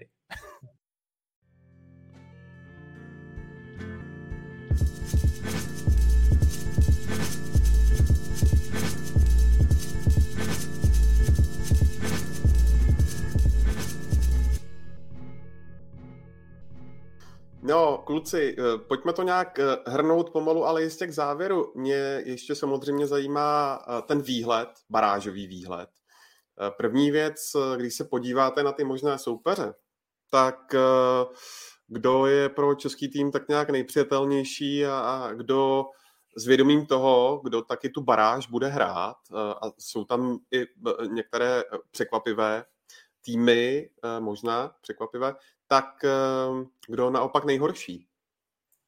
tak jako nejhorší asi není potřeba, není to tak těžký říct, že Itálie a Portugalsko, týmy, co tam vůbec neměly být, podle předpokladu, tak uh, to trošku zkomplikovali ty repre, že tohle, tohle nechceš, no. Jestli Lolos bude škaredej na národní tým, tak ty šance jsou velice, velice nízké. Vzpomeňme si na ten přátelák před Eurem Itálie, Česko, jako jak to vypadalo. Uh, podívejme se jako na sílu Portugalska, který to jako to, ano, Cristiano Ronaldo, ale těch talentů, co tam jako se vyrojilo, ten, ten tým je extrémní. Já si myslím, že možná, kdyby tam nebyl trenér Santuš a byl tam někdo jiný z té generace portugalských trenérů, která je velice úspěšná, tak Portugalci se do téhle břečky jako vůbec nedostali, ale faktem je, že ty oba týmy jsou ty, tady v té baráži nemají co dělat, ty mají být přímo kvalifikované na mistrovství světa, že si to dodrbali, to myslím, že teďka, jestli jsme se tady bavili o mediálním tlaku, tlaku a kritice, tak to, co se děje teďka asi v Itálii a v Portugalsku, zejména v Itálii, musí být celkem masakr. Každopádně ty dva týmy jsou odskočený a pokud by RPR dostala, tak to bude velice, velice těžký. Ten zbytek, když jsem si to projížděl, bude hodně záležet na tom, o čem jsme se bavili. Kteří hráči se vrátí po zranění, kteří hráči se dostanou do formy a v jaké budou pohodě obecně klíčové postavy. Jestli bude v topu Patrik Šik, jestli bude zdravý, to bude jako naprosto zásadní. Mluvilo se hodně o tom, že by bylo fajn, a i repre o tom mluvila Wales, Skotsko, týmy, které zná, národní tým. Ano, já bych třeba přidal Rusko. Pro mě jako tým jako Ruska nepatří rozhodně mezi nehratelné soupeře. Vidíme obecně, že Rusové ze domácí ligy do zahraničí skoro nechodí, nebo chodí minimálně. Já jsem si tu sestavu projížděl, není to určitě žádný hvězdný výběr, který by byl nehratelný. Pořád je to jeden zápas, viděli jsme, český tým dokázal porazit Nizozemsko na evropském šampionátu. Bude to prostě o to momentum a když dělám fakt jako Portugalsko, Itálie, tak si myslím, že ten zbytek je zvládnutelný, ale bude fakt jako záležet úplně na zásadní věci a to je los. No, jestli souhlasím s Pavlem, za sebe, kdybych měl tak vy, vystřelit jedno jméno jako nejhratelnější, tak bych to viděl jako Rusko. Uh, Wales, Skotsko mě překvapilo, jak, jak jsem slyšel po zápase, že že si na ně věří nebo umí. Já jsem, mám pocit, že jsme s VSM prohráli právě tu skupinu, ne? Jako to druhé místo, že jsme uhrali jediný bod. A jako myslím si, že já vím, že jsme vyhráli, nebo že český tým vyhrál nad Skotskem na Euro, ale no, zatímco my jsme stagnovali teď podzim a tak dále, tak eh, ze Skotů jsem ten pocit neměl a mám pocit, že oni eh, jsou sebevědomější a že by do toho šli dost, eh, dost sebevědomí teďka s plným asi stadionem že by to bylo velmi, eh, velmi náročné pro nás a, a hlavně ta jejich motivace, eh, jako nám to oplatit, tak já bych si chtěl Skotům teda, když nepočítám Portugalsko a Itálii, tak já bych si chtěl Skotům vyhnout. No, tak máme teď asi deset dní na tyhle ty debaty, možná akademické, jako kdyby se nám líbil. Já to, já to nechci, aby to znělo jako fráze, ale je v podstatě jedno, kdo bude hrát proti nám a nejpodstatnější je, v jakém stavu se v, to, v těch zápasech jako odprezentuje česká reprezentace. Jestli to bude ten model z jara, eh, co jsme hráli prostě eh, pro, proti Belgii, případně model z eura utkání proti Nizozemsku, anebo jestli to bude tady ta šmrdlaná, co jsme, co jsme předvedli třeba doma, doma proti Velsu, kdy nás prostě ti Velšany jako přehrávali úplně jednoznačně, byli mnohem uh, agresivnější v tom herním projevu a tak dále. Takže bude záležet samozřejmě, samozřejmě na sestavě, v jakém český tým nastoupí. Ono, ono se to, to, to je čtyři měsíce nebo kolik, prostě to, to, to bude prostě úplně jiný fotbalový svět, jako uh, ty hráči můžou být úplně jako v jiné formě, vše, všechno, všechno, všechno se, se budeme moct jako nahlížet trošku pod uh, jiný, jinými úhly, ale nejdůležitější je prostě vý, výkon české reprezentace a uh, jak, jak to tady padalo, mně tam přijde skoro jako nej uh, fotbalově nejspozdilejší možná opravdu to Rusko. Byť prostě by, by se hrálo na jeho půdě, byla by tam určitě obrovská diplomatická síla ze zákulisí a tak dále, vše, všechno možný. Je tam samozřejmě ten Důležitý bude teda, v jakém stavu bude i covid jako ve světě, aby, aby jestli budou moct všechny týmy hrát jako v plných sestavách, to za prvý a za druhý, jestli, jestli ten stadion, na kterým se představíme, bude tedy jako plnej, nabušený. Ve Skotsku jsme párkrát hráli, ale před plným Hampden Parkem ještě taky ne. No a kdybychom tam jako měli přijet ještě s Ondřejem Kudou na stoperu, tak to si myslím, že by se tam děli jako velké věci. Ono, ono ve Velsu možná taky, takže prostě nechme to osudu, stejně to jako neovlivníme a podstatný bude, bude to, co předvedou Češi v jaký sestavě se tam, se tam objeví v té, v té baráži.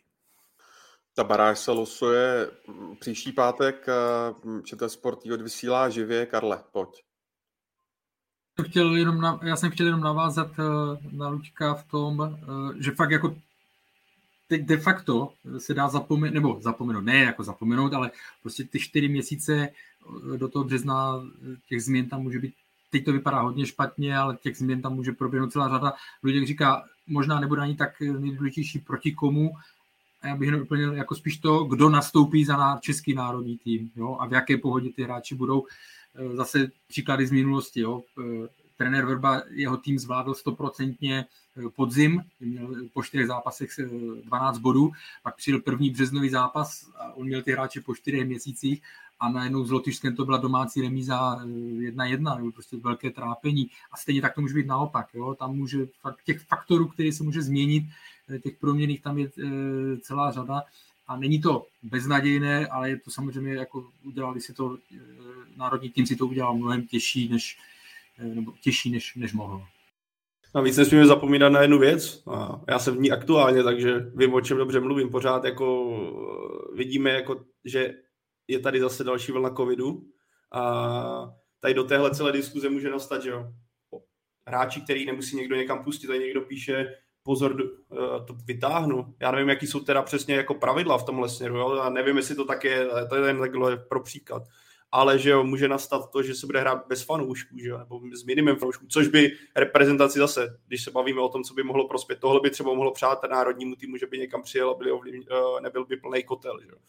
Můžou ale zároveň někteří hráči chybět, můžou se trefit do karantény. Tohle jsou jako prvky, bohužel, který se možná vrátí opět do hry. Doufujeme, jako, že to bude minimální, ale viděli jsme to teďka na srazu německé reprezentace, kam přijel síle a další hráči hnedka padli do karantény. Jako, uh, vidíme, co se děje kolem nás a nejsme v tom, jako Čes, Česko určitě není jediná zemí, kterou se s tím potýká. Mám prostě obavy, že to ten fotbal může zase trefit velice rychle a tohle může mít taky zásadní vliv na tu březnovou baráž, ale to si asi povíme, povíme. Já teda doufám, že nebude mít, protože v březnu odlítám jako na dovolenou. Po baráži doufám. Takže jestli, jestli to trefí, tak budu pěkně, pěkně vytočený už po druhý. Ale já věřím, jako, že snad to v té době už bude trochu klidnější. To se po sportovní stránce opravdu modulujeme ve prospěch jako fotbalu jako takového, ať, ať tyhle ty efekty nějakým způsobem zásadním tu, tu baráž nesprzní. Uh, jak, jak pro nás, tak pro soupeře, tak pro všechny. Jenom ta poznámka, eh, jestli bylo roku jsem pustil Šika do, do Ruska, tak samozřejmě Uh, jestli se nepletu, tak s Běloruskem se hrálo v ruské Kazani relativně přednedávnem, tak tam ho pustili a co bude v březnu, jaký budou zrovna nastavení epidemiologický, to opravdu těž, teď těžko, těžko odhadneme. A jenom vlastně, když končíme covidem, bohužel, tak uh, zase, když se bavíme o různých příčinách a faktorech, tak to je opravdu to naprosto bezprecedentní situace pro trenéry reprezentačních týmů, jo, pro všechno fungování museli dělat spoustu, spoustu energií, vykládat na to, vynakládat na to, aby se tamhle to povedlo a tamhle to, aby ten, ten nemůže přijet, ten nemůže přijet. Takže jako opravdu, pokud eh, se snažíme hodnotit Jaroslava Šilavého a jeho tým nějakým způsobem a nechceme, aby to bylo prvoplánové, tak musíme tady ty věci eh, vzít do, eh, prostě do úvahy. Jo. Nabité programy, to zmiňoval lidé. Ještě dvě věci. První, abychom eh, taky zodpověděli nějaký divácký, posluchačský dotaz. Radek Máša se ptá, co uh, říkáme, říkáte na výkon uh, izraelského sudího Grimfelda v tom utkání se Estonskem. Karle, ty se směješ, tak pojď. Ne, já jsem v první vteřinu jsem nevěděl. Co Herring se smál, jsem... Herring se smál a máš to. A máš to já, a už já už nesmím dělat žádné grimasy, protože Ondra mě vždycky tasí potom. Jo? Jak v tom, jak dělej něco, nebo mě zítra tasí. Jo, uh, no, vzpomněl jsem si na to hnedka potom. Jo, já jsem si fakt myslel, že v průběhu toho zápasu, když jsou tam takové ty zákroky, kdy jako když to budu používat tradičně 50 na 50, takže už v tom jednom případě se to převáží a že už tu jednu penaltu Eh, penaltu pískne, no, ale myslím si, že tam ta jedna, ta první, hodně o tom mluvil i Míra, eh, Míra Bosák eh, v televizi, že ji klidně odpískal. Ale na druhou stranu takhle, když ji neodpískal, tak zase to beru, že to nebylo clear and obvious, jo, takže jako mi nevadí, že VAR mu nenařídil, ať, ať se jde podívat, a, protože to bylo tak jako záleželo na rozhodčí. No. Ale myslel jsem, že postupně, když tam vidí, že tam je druhý takový zákrok, třetí takový zákrok na hraně, že, že jednou tomu podlehne a že ji tam, že ji tam odpíská, pokud v nějaké situaci dojde sporné, no a v vozovkách to ustál, teda udržel to. No. Za mě, já jsem to psal včera na Twitter, je rozhodčí Greenfield pro mě naprostou záhadou, jak se může pohybovat v této skupině evropských rozhodčích. Ty jsi to dal do kontextu s tím předchozími našimi zkušenostmi, myslíš? Tak, eh, jako, tak jasný. úplně úplný základ samozřejmě zkušeností s ním je eh, utkání Rangers Slavia, které jako totálně nezvládl úplně absolutně. Hmm. Takže pro mě bylo překvapením, že pak na Euro pískal utkání, myslím, Nizozemsko-Rakousko. Eh, díval jsem se, ten, tenhle pán pískal v životě už devět zápasů ligy mistrů, Nedávno ho nasadil i na další český zápas českou účastí Randers Jablonec, tak teď zase jednak mě teda zaráží, že při své výkonnosti píská takhle, takhle důležitý zápasy, jednak mě trochu si myslím, že by tam komise rozhodčích UEFA mohla projevit trochu citu a nenasazovat ho tolik na zápasy s českými soupeři, pokud to tam Dagmar Damková nedělá schválně. A Eh, každopádně se domnívám, že rozhodčí Greenfield prostě vůbec nemá cit pro hru, posuzuje i jednoduchý situaci jako špatně. A nebyly tam jenom ty penalty, tam prostě přehlížel úplně jednoznačný faul a naopak pískal jako faul něco, co podle mě faul nebylo. Podle mě to, podle mě to horší rozhodčí než Alex, Alex Denev. No, to bylo ostré, ostré by to, eh, vyústění. Nebo a tady, a tady někdo říkal, že novináři, nebo jsme se bavili o kritičnosti a máte to. A je to tady. Tak jo, no, pokud eh, by se to nějak tak všechno sešlo, že by se do Kataru nepostoupilo, tak eh, bylo by podle vás na místě se začít bavit o pozici Jaroslava Šilhavého. A pokud jo, tak eh, kdo by ho dle vás měl případně nahradit? Dlouhodobě se hovoří třeba o Vítězslavu Lavičkovi, padají jména, jako je Jindřich Trpišovský podobně. Tak váš názor, prosím. Všimni si, že jsem se nesmál, jo? takže jsem nechtěl, abys mi vyvolal, takže může začít Pavel. To, to, to jsem se trošku bál. Uh, o té pozici já, se baví... Začnu. Ne, no, já, já, já, já to nějak vykopnu. O té pozici se nebude bavit, nebo ne bychom se bavili o té pozici, se jako pravidelně bavíme, protože fanoušci už po euru, po neúspěších vždycky o tomhle, o tomhle slyšíme, že Šilhavý už tam nemá být, takže o téhle se pozici se diskutuje dlouhodobě. Pokud by to, jak ty zmiňuješ, nedopadlo, eh, určitě se o tom bavit budeme a pak bude asi na místě, ale jako zase zvážit uh, ten kontext. Proti komu budeš hrát, v jakým stavu budeš mít ten tým. Pokud by Jaroslav Šilhavý dostal tým v plné formě, v plné síle, dostal by schudného soupeře a přesto by vybouchl, ať už jako zejména herně, tak jako je to asi na místě se o tom vážně zabývat, jestli není trenér, který by to z toho dokázal vytěžit víc. Pro mě v současnosti, já to říkám, a už jsem to říkal po euru, a opakuju to, pro mě v současnosti Jaroslav Šilhavý je zatím muž na svém místě, a ač vůči jeho krokům některým mám výhrady, tak si pořád myslím, že to není trenér, který by reprezentaci nějakým způsobem brzdil i kvůli tomu, co eh, padlo. Ať už jsou to zranění, ztráta formy, rozpaté kostry, pro, z pozice trenéra, který s tím týmem nepracuje a musí jako dělat s tím, co má a co mu chodí pod ruce, tak eh, si myslím, že odvádí solidní práci. To je můj pohled. Já vím, že spoustu lidí se mnou nebude souhlasit a bude naprosto naopak bude mnohem, mnohem kritičtější.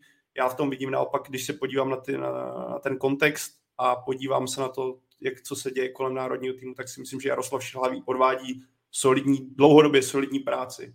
Ale postup na mistrovství světa je naprosto klíčový, respektive ta skupina nebyla tak nehratelná, aby se dostal do téhle pozice.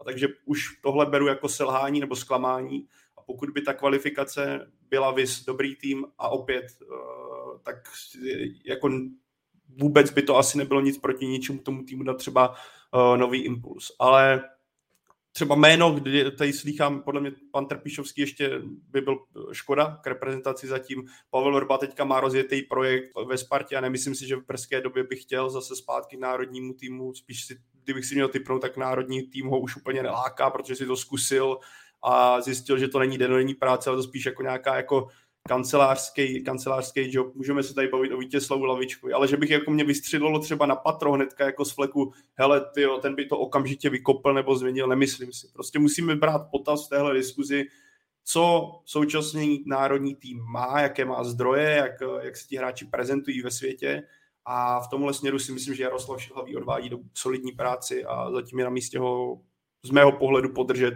a nevházet do pře, přes palubu. Nevidím v tom důvod zatím. No, já na to jenom navážu, pokud by se to, nedej bože, nepodařilo, tak se samozřejmě ta situace musí e, řešit jako ve smyslu rozebírat, musí se udělat analýza, e, co prostě byly objektivní příčiny, co se dalo udělat, e, co, měl, co, co jde za realizačním týmem, jo, ale ten základ, co já třeba vidím, nebo ne základ, ale to, co je, když řekneme A, jo, měl by skončit, tak musíme říct B, to mluvil o tom Pavel. A já fakt nevidím nějaký řadu men, který, nebo kandidátů, který by, eh, který by ho mohli nahradit s výhledem, eh, že mají potenciál na toto eh, posunout výš. Jindřich Trpišovský je ve Slávii, Slávia se nebude chtít zdát, to je jeden ze základních kamenů úspěchu. Jo.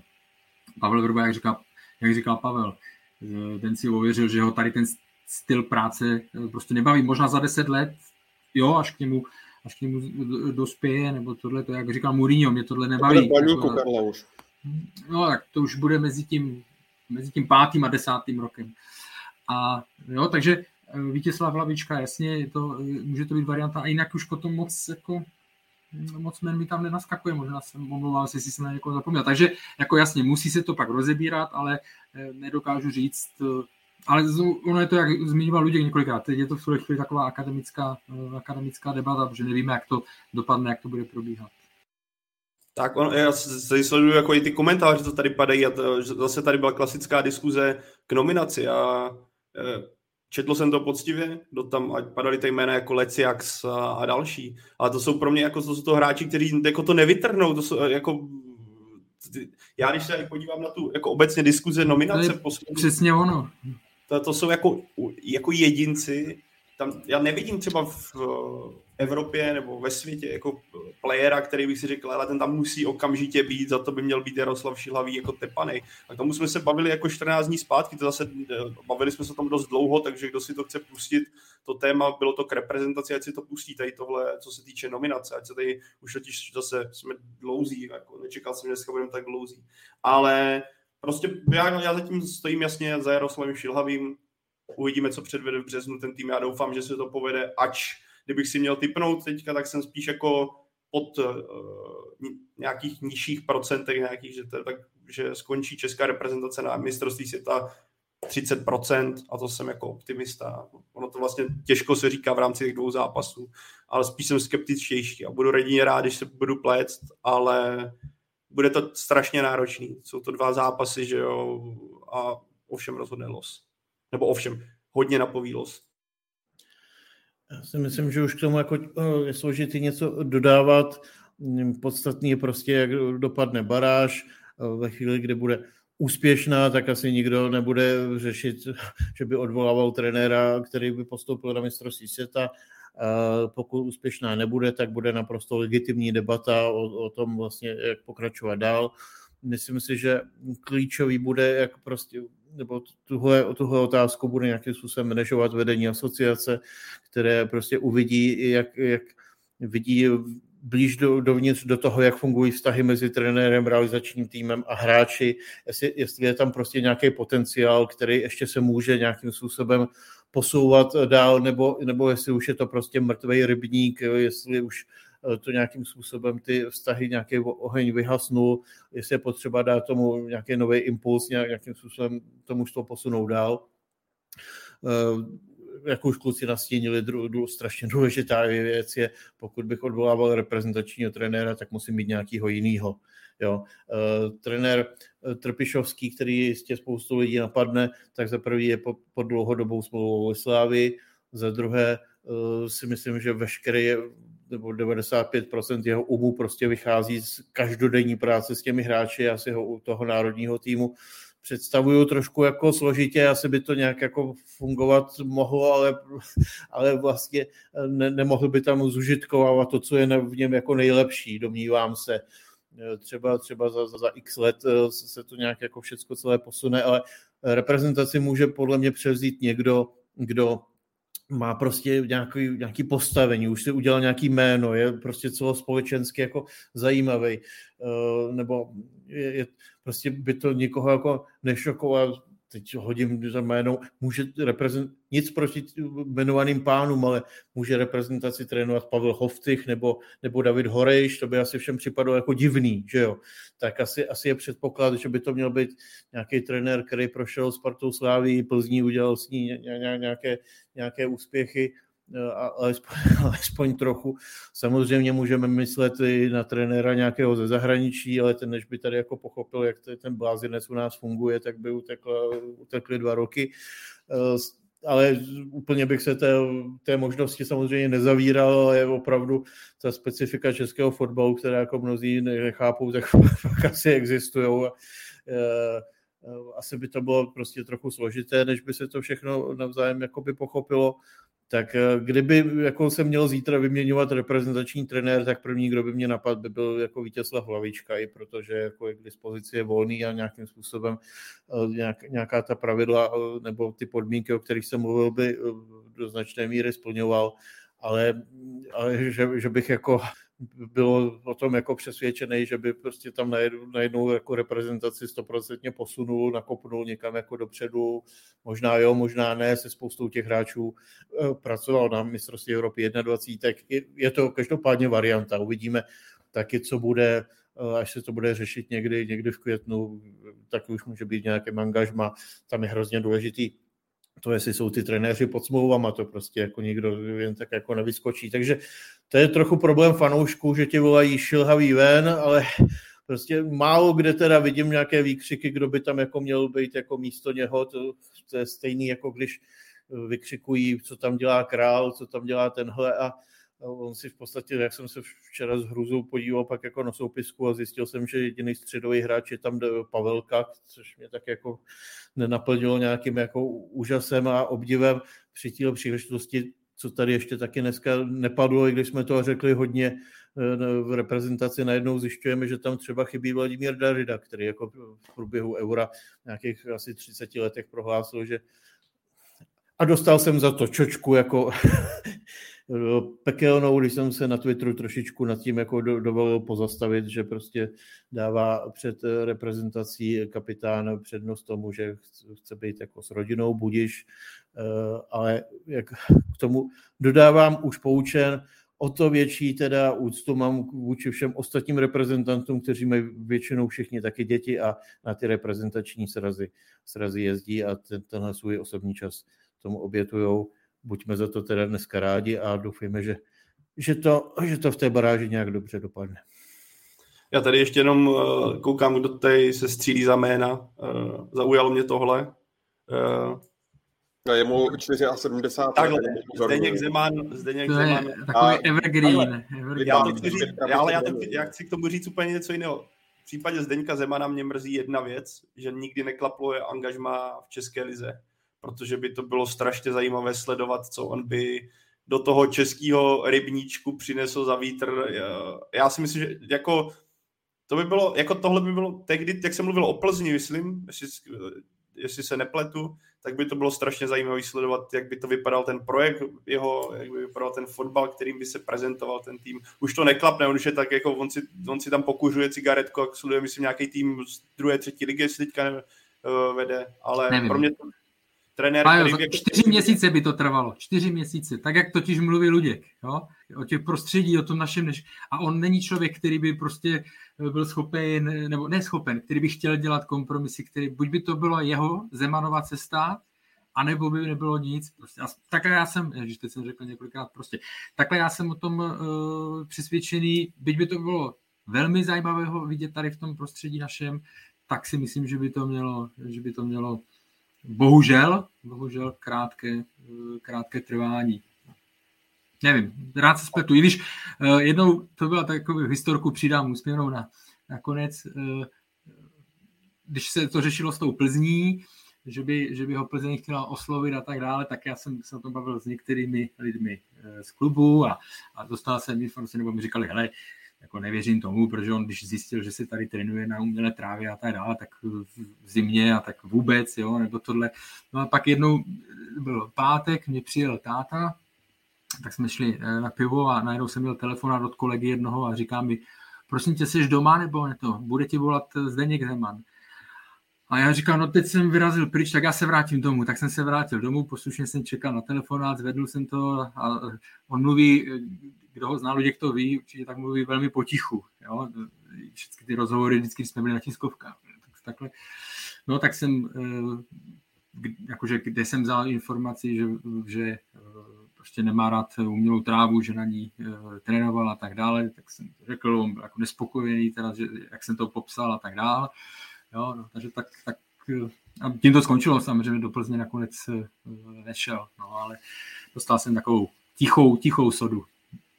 Ale tak já můžu taky dát jeden příběh se Zdeňkem Zemanem, když jsem jel s lidma z Vejšky do Říma a domluvil jsem si rozhovor se Zdeňkem Zemanem, tehdy trenérem AS Řím, tak jsem se byl podívat eh, na zápas AS Řím Cagliari, Rupli 1-2 doma, krásný, eh, ten gol se někdy musím podívat na YouTube, na, co padl na 2-1 pro, tuším pro Cagliari, tak byl center od liney skoro z nulového úhlu, golman si to hodil do bránky. Každopádně po zápase jsem teda šel na tiskovku, čekal jsem, poslušně jsem čekal, až Zdeněk Zeman doodpovídá italsky všem novinářům, když jsem vyskočil česky, jsem řekl, pane Zeman, víte o mě? On řekl, ano, vzal si mě bokem, dal mi telefonní číslo, že mi zítra zavolá a uděláme rozhovor. Uh, další den ráno ho vyhodili a bylo po rozhovoru, no. Takže to bylo, takže moje, moje velká příprava na rozhovor se Zdeňkem Zemanem vyšla asi tak, že jsem dostal na Zdeňka Zemana telefonní číslo a úplně to nedopadlo, no, takže, ale viděl jsem zápas,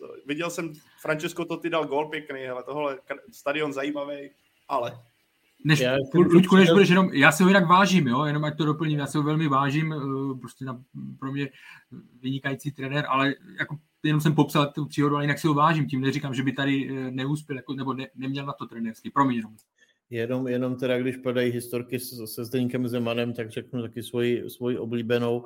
Já jsem ho potkal na Strahově eh, nečekaně, před zápasem finále poháru, myslím, myslím že hráli Slávě s Dukovou finále poháru, tuším, že 96 nebo 7 v té době a, a já jsem říkal, říkám, potkal jsem ho tam nečekaně před stadionem a říkám, dobrý já jsem novinář, můžu, pane Zemane, můžu vám, můžu vám, můžeme udělat krátký rozhovor a on říká, máte tři otázky.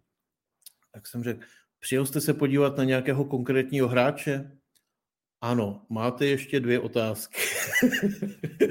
Ty už si nepamatuju, ale, ale potom, potom si za krátko odvezl Václava Klouška do Itálie. Salernitana? Mhm.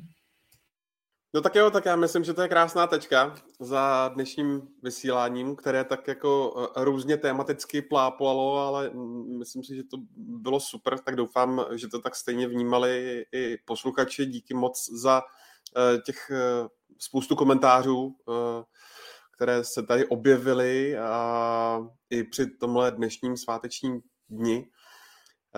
No a tak já vám musím poděkovat jak Luďkovi Mádlovi, tak i Karlu Heringovi a Pavlu Jahodovi za váš čas a za vaše skvělé komentáře. Díky za pozvání, ahoj. Díky za pozvání, dávejte na sebe všichni pozor dávajte za sebe pozor, ať neskončíte v karanténě jako já a děkujeme moc za, za poslech. A Ondřej, děkujeme tobě, že jsi nás tak pěkně provedl touhle hodinou a 44. Uh, klukům jsem říkal před podcastem, nebo když jsem jim včera posílal scénář, když jsem mi dopisal, říkal, hele, dneska to bude asi, bude to asi kratší. A i na Twitteru jsem psal, že to bude kratší podcast. No a jsme na hodině 44, ale příjemný povídání. Myslím, že jsme se dostali i do témat, který jsem nečekal a myslím, že dneska podle takových jako spoustu příběhů, kde, který jsou fajn a na poslechnutí, který jsem si i já rád poslechl. Jo, Česko země příběhu, uh, užijte si krásný den uh, boje za svobodu a demokracii a um, my se na vás budeme těšit zase v pondělí a čeká nás to opět hodně už o víkendu. Uh, dva velké zápasy na baník jede Plzeň, a Sparta jede na Slovácko, no a příští týden už je zase Evropa, takže uh, Spartu čeká velký zápas v Glasgow, uh, Slávy Feyenoord, uh, Jablonec má tuším Alkmaar a už to zase jede na plné obrátky. Karle, ještě něco dodáš? Já jsem chtěl jenom takhle pozdravit, se rozloučit, jinak jsem nechtěl nic dodávat. Ať mír dál zůstává s touto krajinou. No, přesně krásně. Tak.